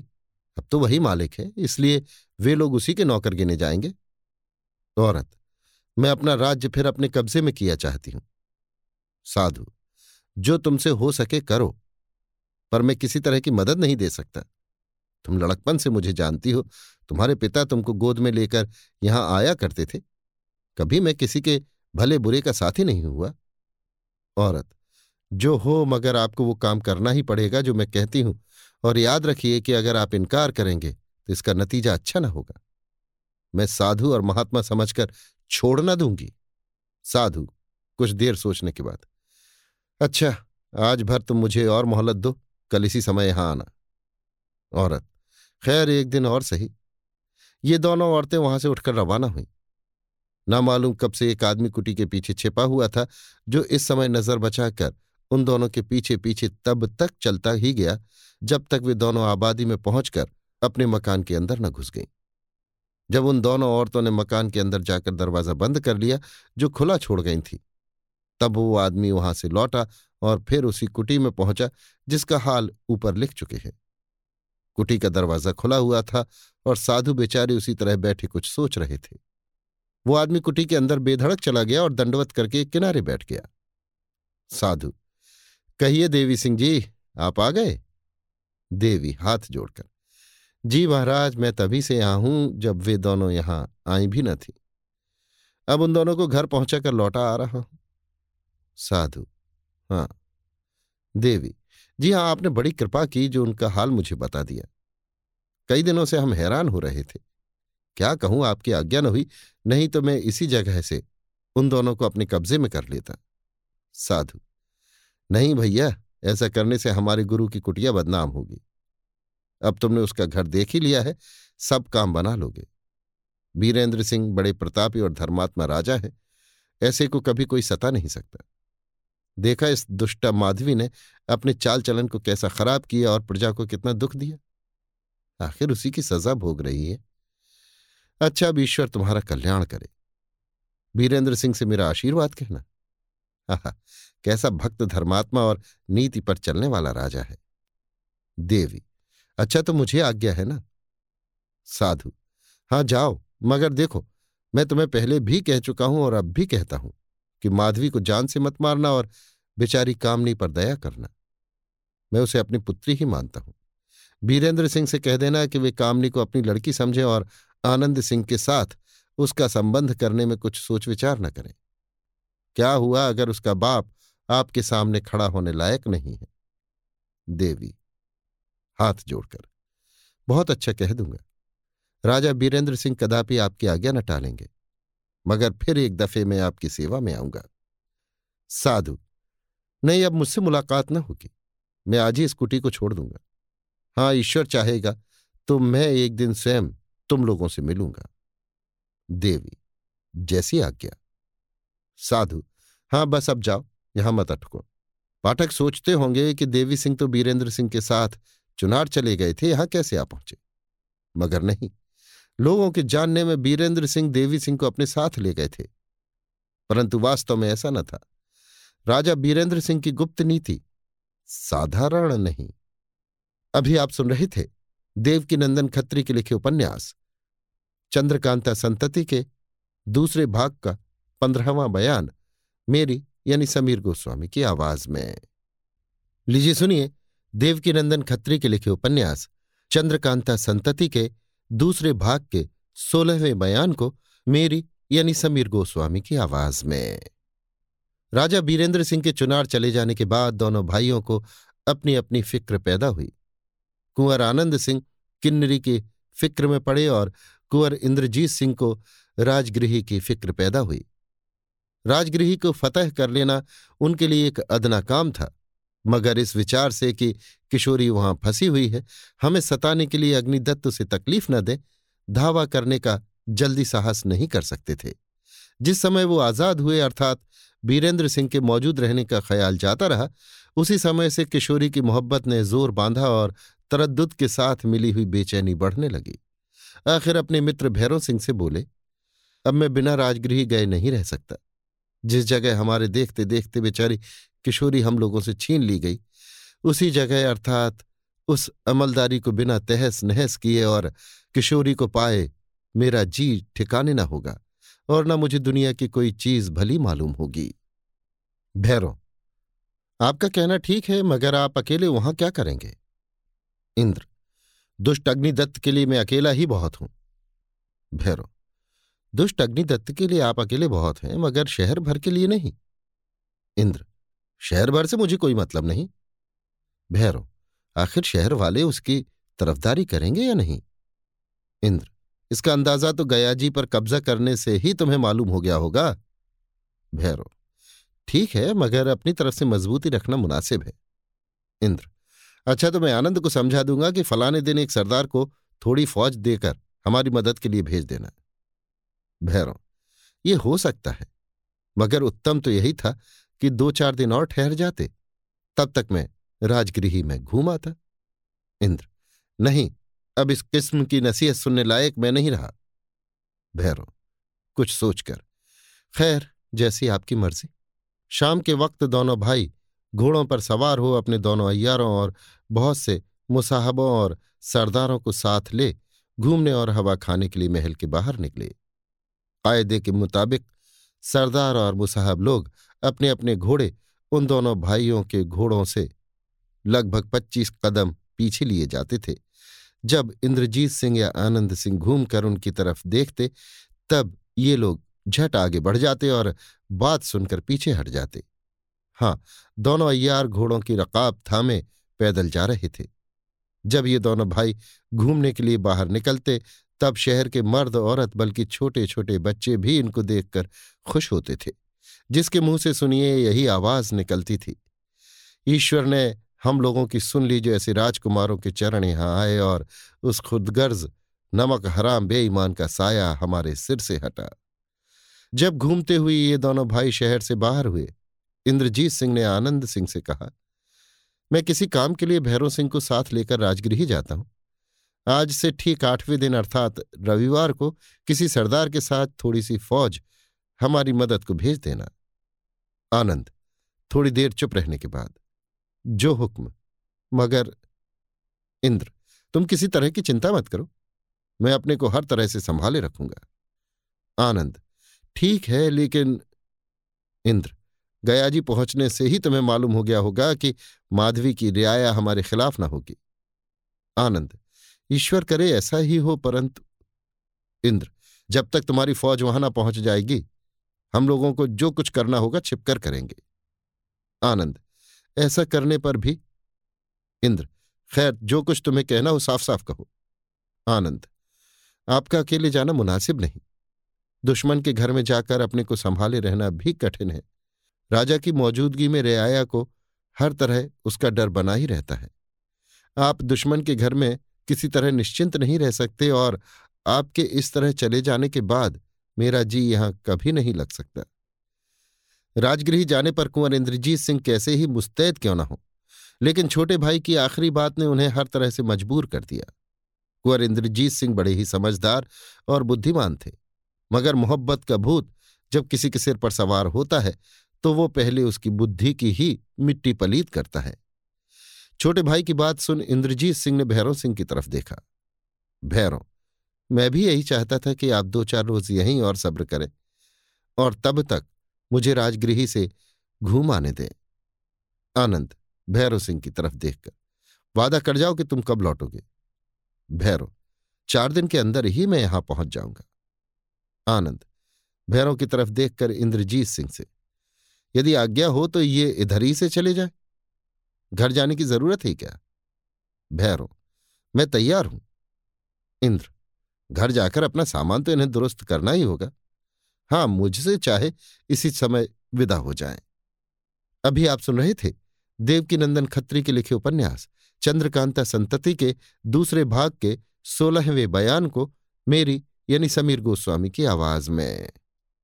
लीजिए सुनिए देवकीनंदन खत्री के लिखे उपन्यास, चंद्रकांता संतति के दूसरे भाग के सत्रहवें बयान को मेरी यानी समीर गोस्वामी की आवाज़ में। भैरव सिंह को राजगृह गए आज तीसरा दिन है। यहाँ का हालचाल अभी तक कुछ मालूम नहीं।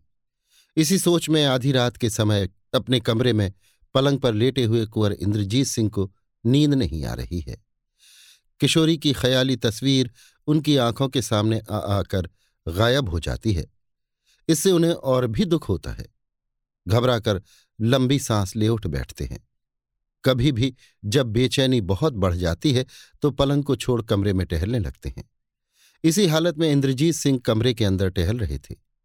इतने में पहरे के एक सिपाही ने अंदर की तरफ़ झाँक कर देखा और इनको टहलते देख हट गया।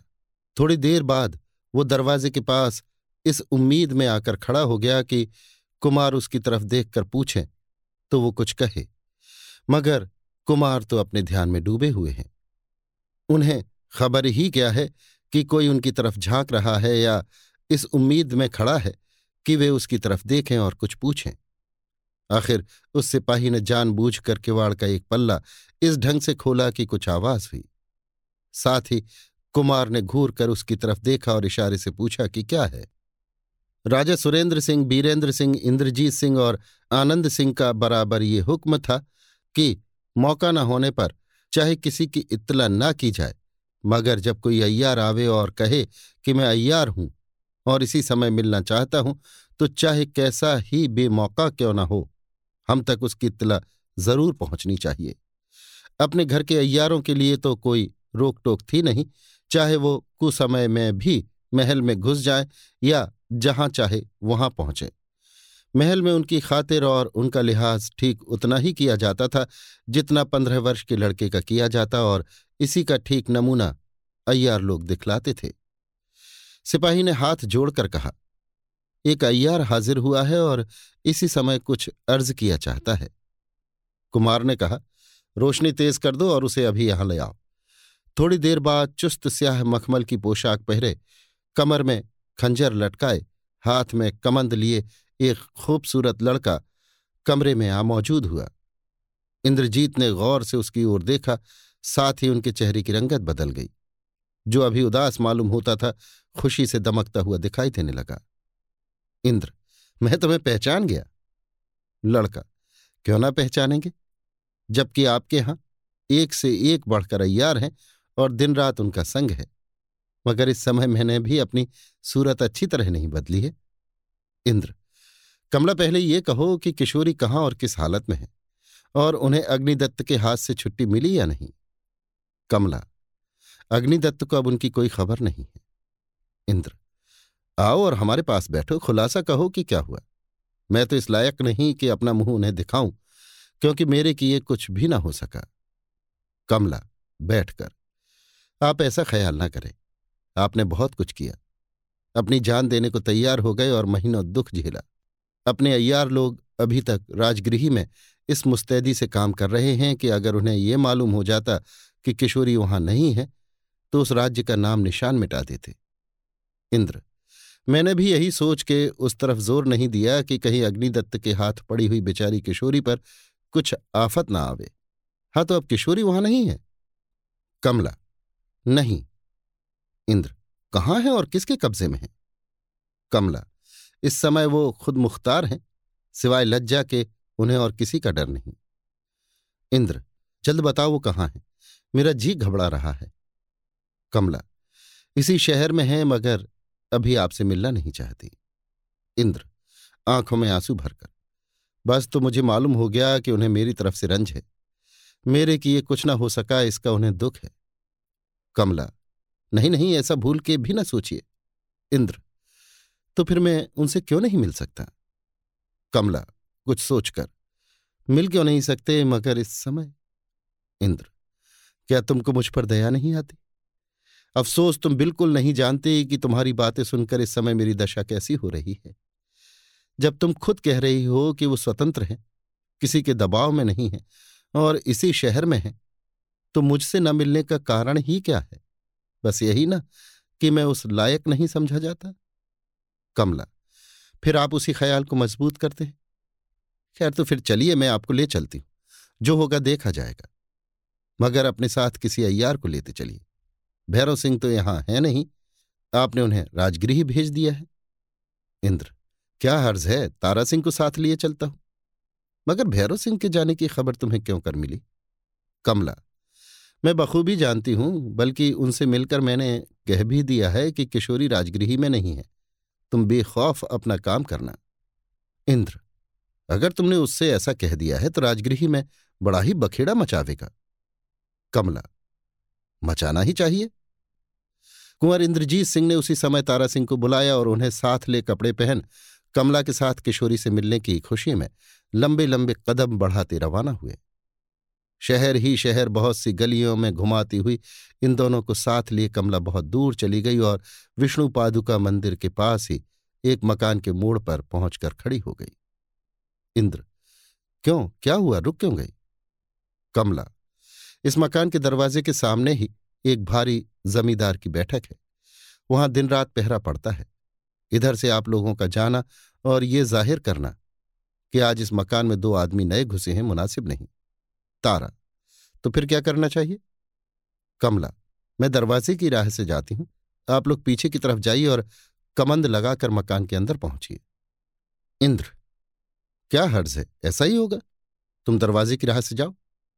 कमला, मगर एक बात और सुन लीजिए। जब मैं इस मकान में पहुंचकर छत पर से झांकू, तभी आप कमंद फेंकिए, क्योंकि बिना मेरी मदद के कमंद अड़ न सकेगी। अभी आप सुन रहे थे? देवकीनंदन खत्री के लिखे उपन्यास, चंद्रकांता संतति के, दूसरे भाग के सत्रहवें बयान को मेरी यानी समीर गोस्वामी की आवाज़ में। लीजिए सुनिए देवकीनंदन खत्री के लिखे उपन्यास, चंद्रकांता संतति के, दूसरे भाग के अठारहवें बयान को मेरी यानी समीर गोस्वामी की आवाज़ में। मकान के अंदर कमला, इंद्रजीत सिंह और तारा सिंह के पहुँचने के पहले ही हम अपने पाठकों को इस मकान में ले चलकर यहाँ की कैफियत दिखाते हैं। इस मकान के अंदर छोटी छोटी नामालूम कितनी कोठरियाँ हैं, पर हमें उनसे कोई मतलब नहीं। हम तो उस दालान के पास जाकर खड़े होते हैं, जिसके दोनों तरफ़ दो कोठरियाँ और सामने लंबा चौड़ा सहन है। इस दालान में किसी तरह की कोई सजावट नहीं। सिर्फ़ एक दरी बिछी हुई है और खूटियों पर कुछ कपड़े लटक रहे हैं। आधी रात का समय होने पर भी दालान में चिराग की रोशनी नहीं है। ये दालान ऊपर के दर्जे में है। इसके ऊपर कोई इमारत नहीं। सामने का सहन बिल्कुल खुला हुआ है। चंद्रमा की फैली हुई सफ़ेद चांदनी सहन से घुसती हुई धीरे धीरे दालान में आ रही है, जिसकी रोशनी उस दालान की हर चीज़ को दिखलाने के लिए काफ़ी है। एक तरफ़ की कोठरी तो बंद है, मगर दूसरी बगल वाली कोठरी का दरवाज़ा खुला हुआ है। ये कोठरी बहुत बड़ी नहीं है और इसके भीतर सफ़ेद फर्श पर दो औरतें बैठी हुई धीरे धीरे कुछ बातें कर रही हैं। हमारे पाठक इन दोनों को बखूबी पहचानते हैं। इनमें से एक तो किशोरी है और दूसरी वही किन्नरी है, जिस पर कुंवर आनंद सिंह रीझे हुए हैं, जो कई दफे आनंद सिंह के कमरे में कोठरी के अंदर से निकल अपने चितवनों से उन्हें घायल कर चुकी है और साथ साथ आप भी आशिक हो चुकी है। किशोरी, बहन तुमने जो कुछ नेकी मेरे साथ की है, उसे मैं किसी तरह भूल नहीं सकती। मुझसे ये कभी ना होगा कि तुम्हें ऐसी हालत में छोड़ इंद्रजीत सिंह के पास चली जाऊँ। किन्नरी, फिर क्या किया जाए? किस तरह उम्मीद हो कि मुझे कोई पूछेगा? किशोरी, कमला ने मुझसे कसम खाकर कहा है कि आनंद सिंह किन्नरी की चाह में डूबे हैं। इसे भी जाने दो। आखिर तुम्हारा एहसान कुछ उनके ऊपर है या नहीं? इतने बदमाशों को जो वहाँ फसाद मचा रहे थे, सिवाय तुम्हारे कौन मार सकता था? किन्नरी खैर जो होगा देखा जाएगा। अब तो ये सोचना चाहिए कि हम लोग कहाँ जाएँ और क्या करें। किशोरी, कमला आ जाए तो उससे राय मिलाकर जो मुनासिब मालूम हो किया जाए। ओह, यहाँ बैठे बैठे जी घबरा गया, चलो बाहर चले। चांदनी खूब निकली हुई है। दोनों औरतें कोठरी के बाहर निकली और सहन में आकर टहलने लगीं। मौसम के मुताबिक कुछ सर्दी पड़ रही थी, इसलिए दोनों ज़्यादा देर तक सहन में टहल न सकी। दालान में आकर दरी पर बैठ गईं और बातचीत करने लगीं। इस मकान के बगल में एक छोटा सा नजरबाग था, मगर उसकी हालत ऐसी खराब हो रही थी कि उसे नजरबाग की जगह खंडहर या जंगल ही कहना मुनासिब है। नजरबाग में जाने के लिए इस मकान में एक रास्ता था, बाकी चारों तरफ़ उसके ऊँची ऊँची दीवारें थीं।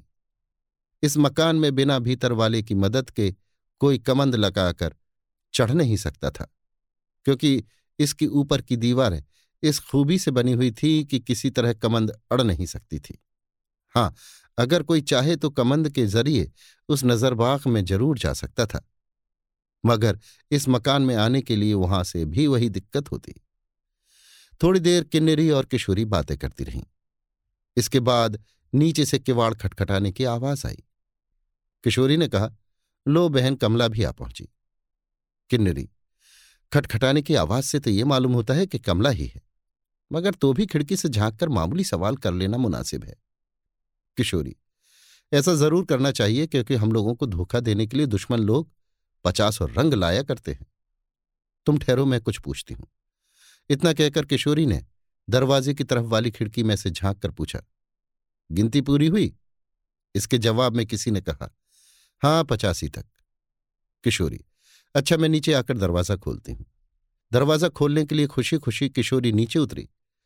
मगर चौखट के पास पहुँचने के पहले ही नीचे के अंधेरे दालान में एक मोटे और कद्दावर आदमी को खड़ा देख डर के मारे चिल्ला उठी तथा उस समय तो एक चीख मारकर बिल्कुल ही बेहोश हो गई, जब वो शैतान इस बेचारी की तरफ़ झपटा और हाथ तथा कमर पकड़कर बेदर्दी के साथ एक तरफ़ खींच ले गया। किशोरी के चिल्लाने की आवाज़ सुनते ही हाथ में नंगी तलवार लिए किन्नरी बड़बड़ाती हुई नीचे पहुँची। मगर चारों तरफ़ घूम घूम कर देखने पर भी उसने किसी को न पाया, बल्कि किशोरी का भी पता न लगा। किन्नरी दरवाज़ा तो खोलना भूल गई और किशोरी को ना पाने से हड़बड़ा कर इधर उधर ढूँढने लगी। उस भयानक अंधेरे में दालान और कोठरियों में घूमती हुई किन्नरी को इस बात का जरा भी खौफ न हुआ कि किशोरी की तरह कहीं मुझ पर आफत न आ जाए। बेचारी किशोरी चीख मारकर बेहोश हो गई, मगर जब वो होश में आई तो उसने अपने को मौत के पंजे में गिरफ़्तार पाया। उसने देखा कि झाड़ियों के बीच में ज़बरदस्ती ज़मीन पर गिराई हुई है। एक आदमी नकाब से अपनी सूरत छिपाए उसकी छाती पर सवार है और खंजर उसके कलेजे के पार किया ही चाहता है। अभी आप सुन रहे थे देवकी नंदन खत्री के लिखे उपन्यास, चंद्रकांता संतति के दूसरे भाग के अठारहवें बयान को मेरी यानी समीर गोस्वामी की आवाज़ में। इस अठारहवें बयान के साथ ही चंद्रकांता संतति का दूसरा भाग समाप्त होता है।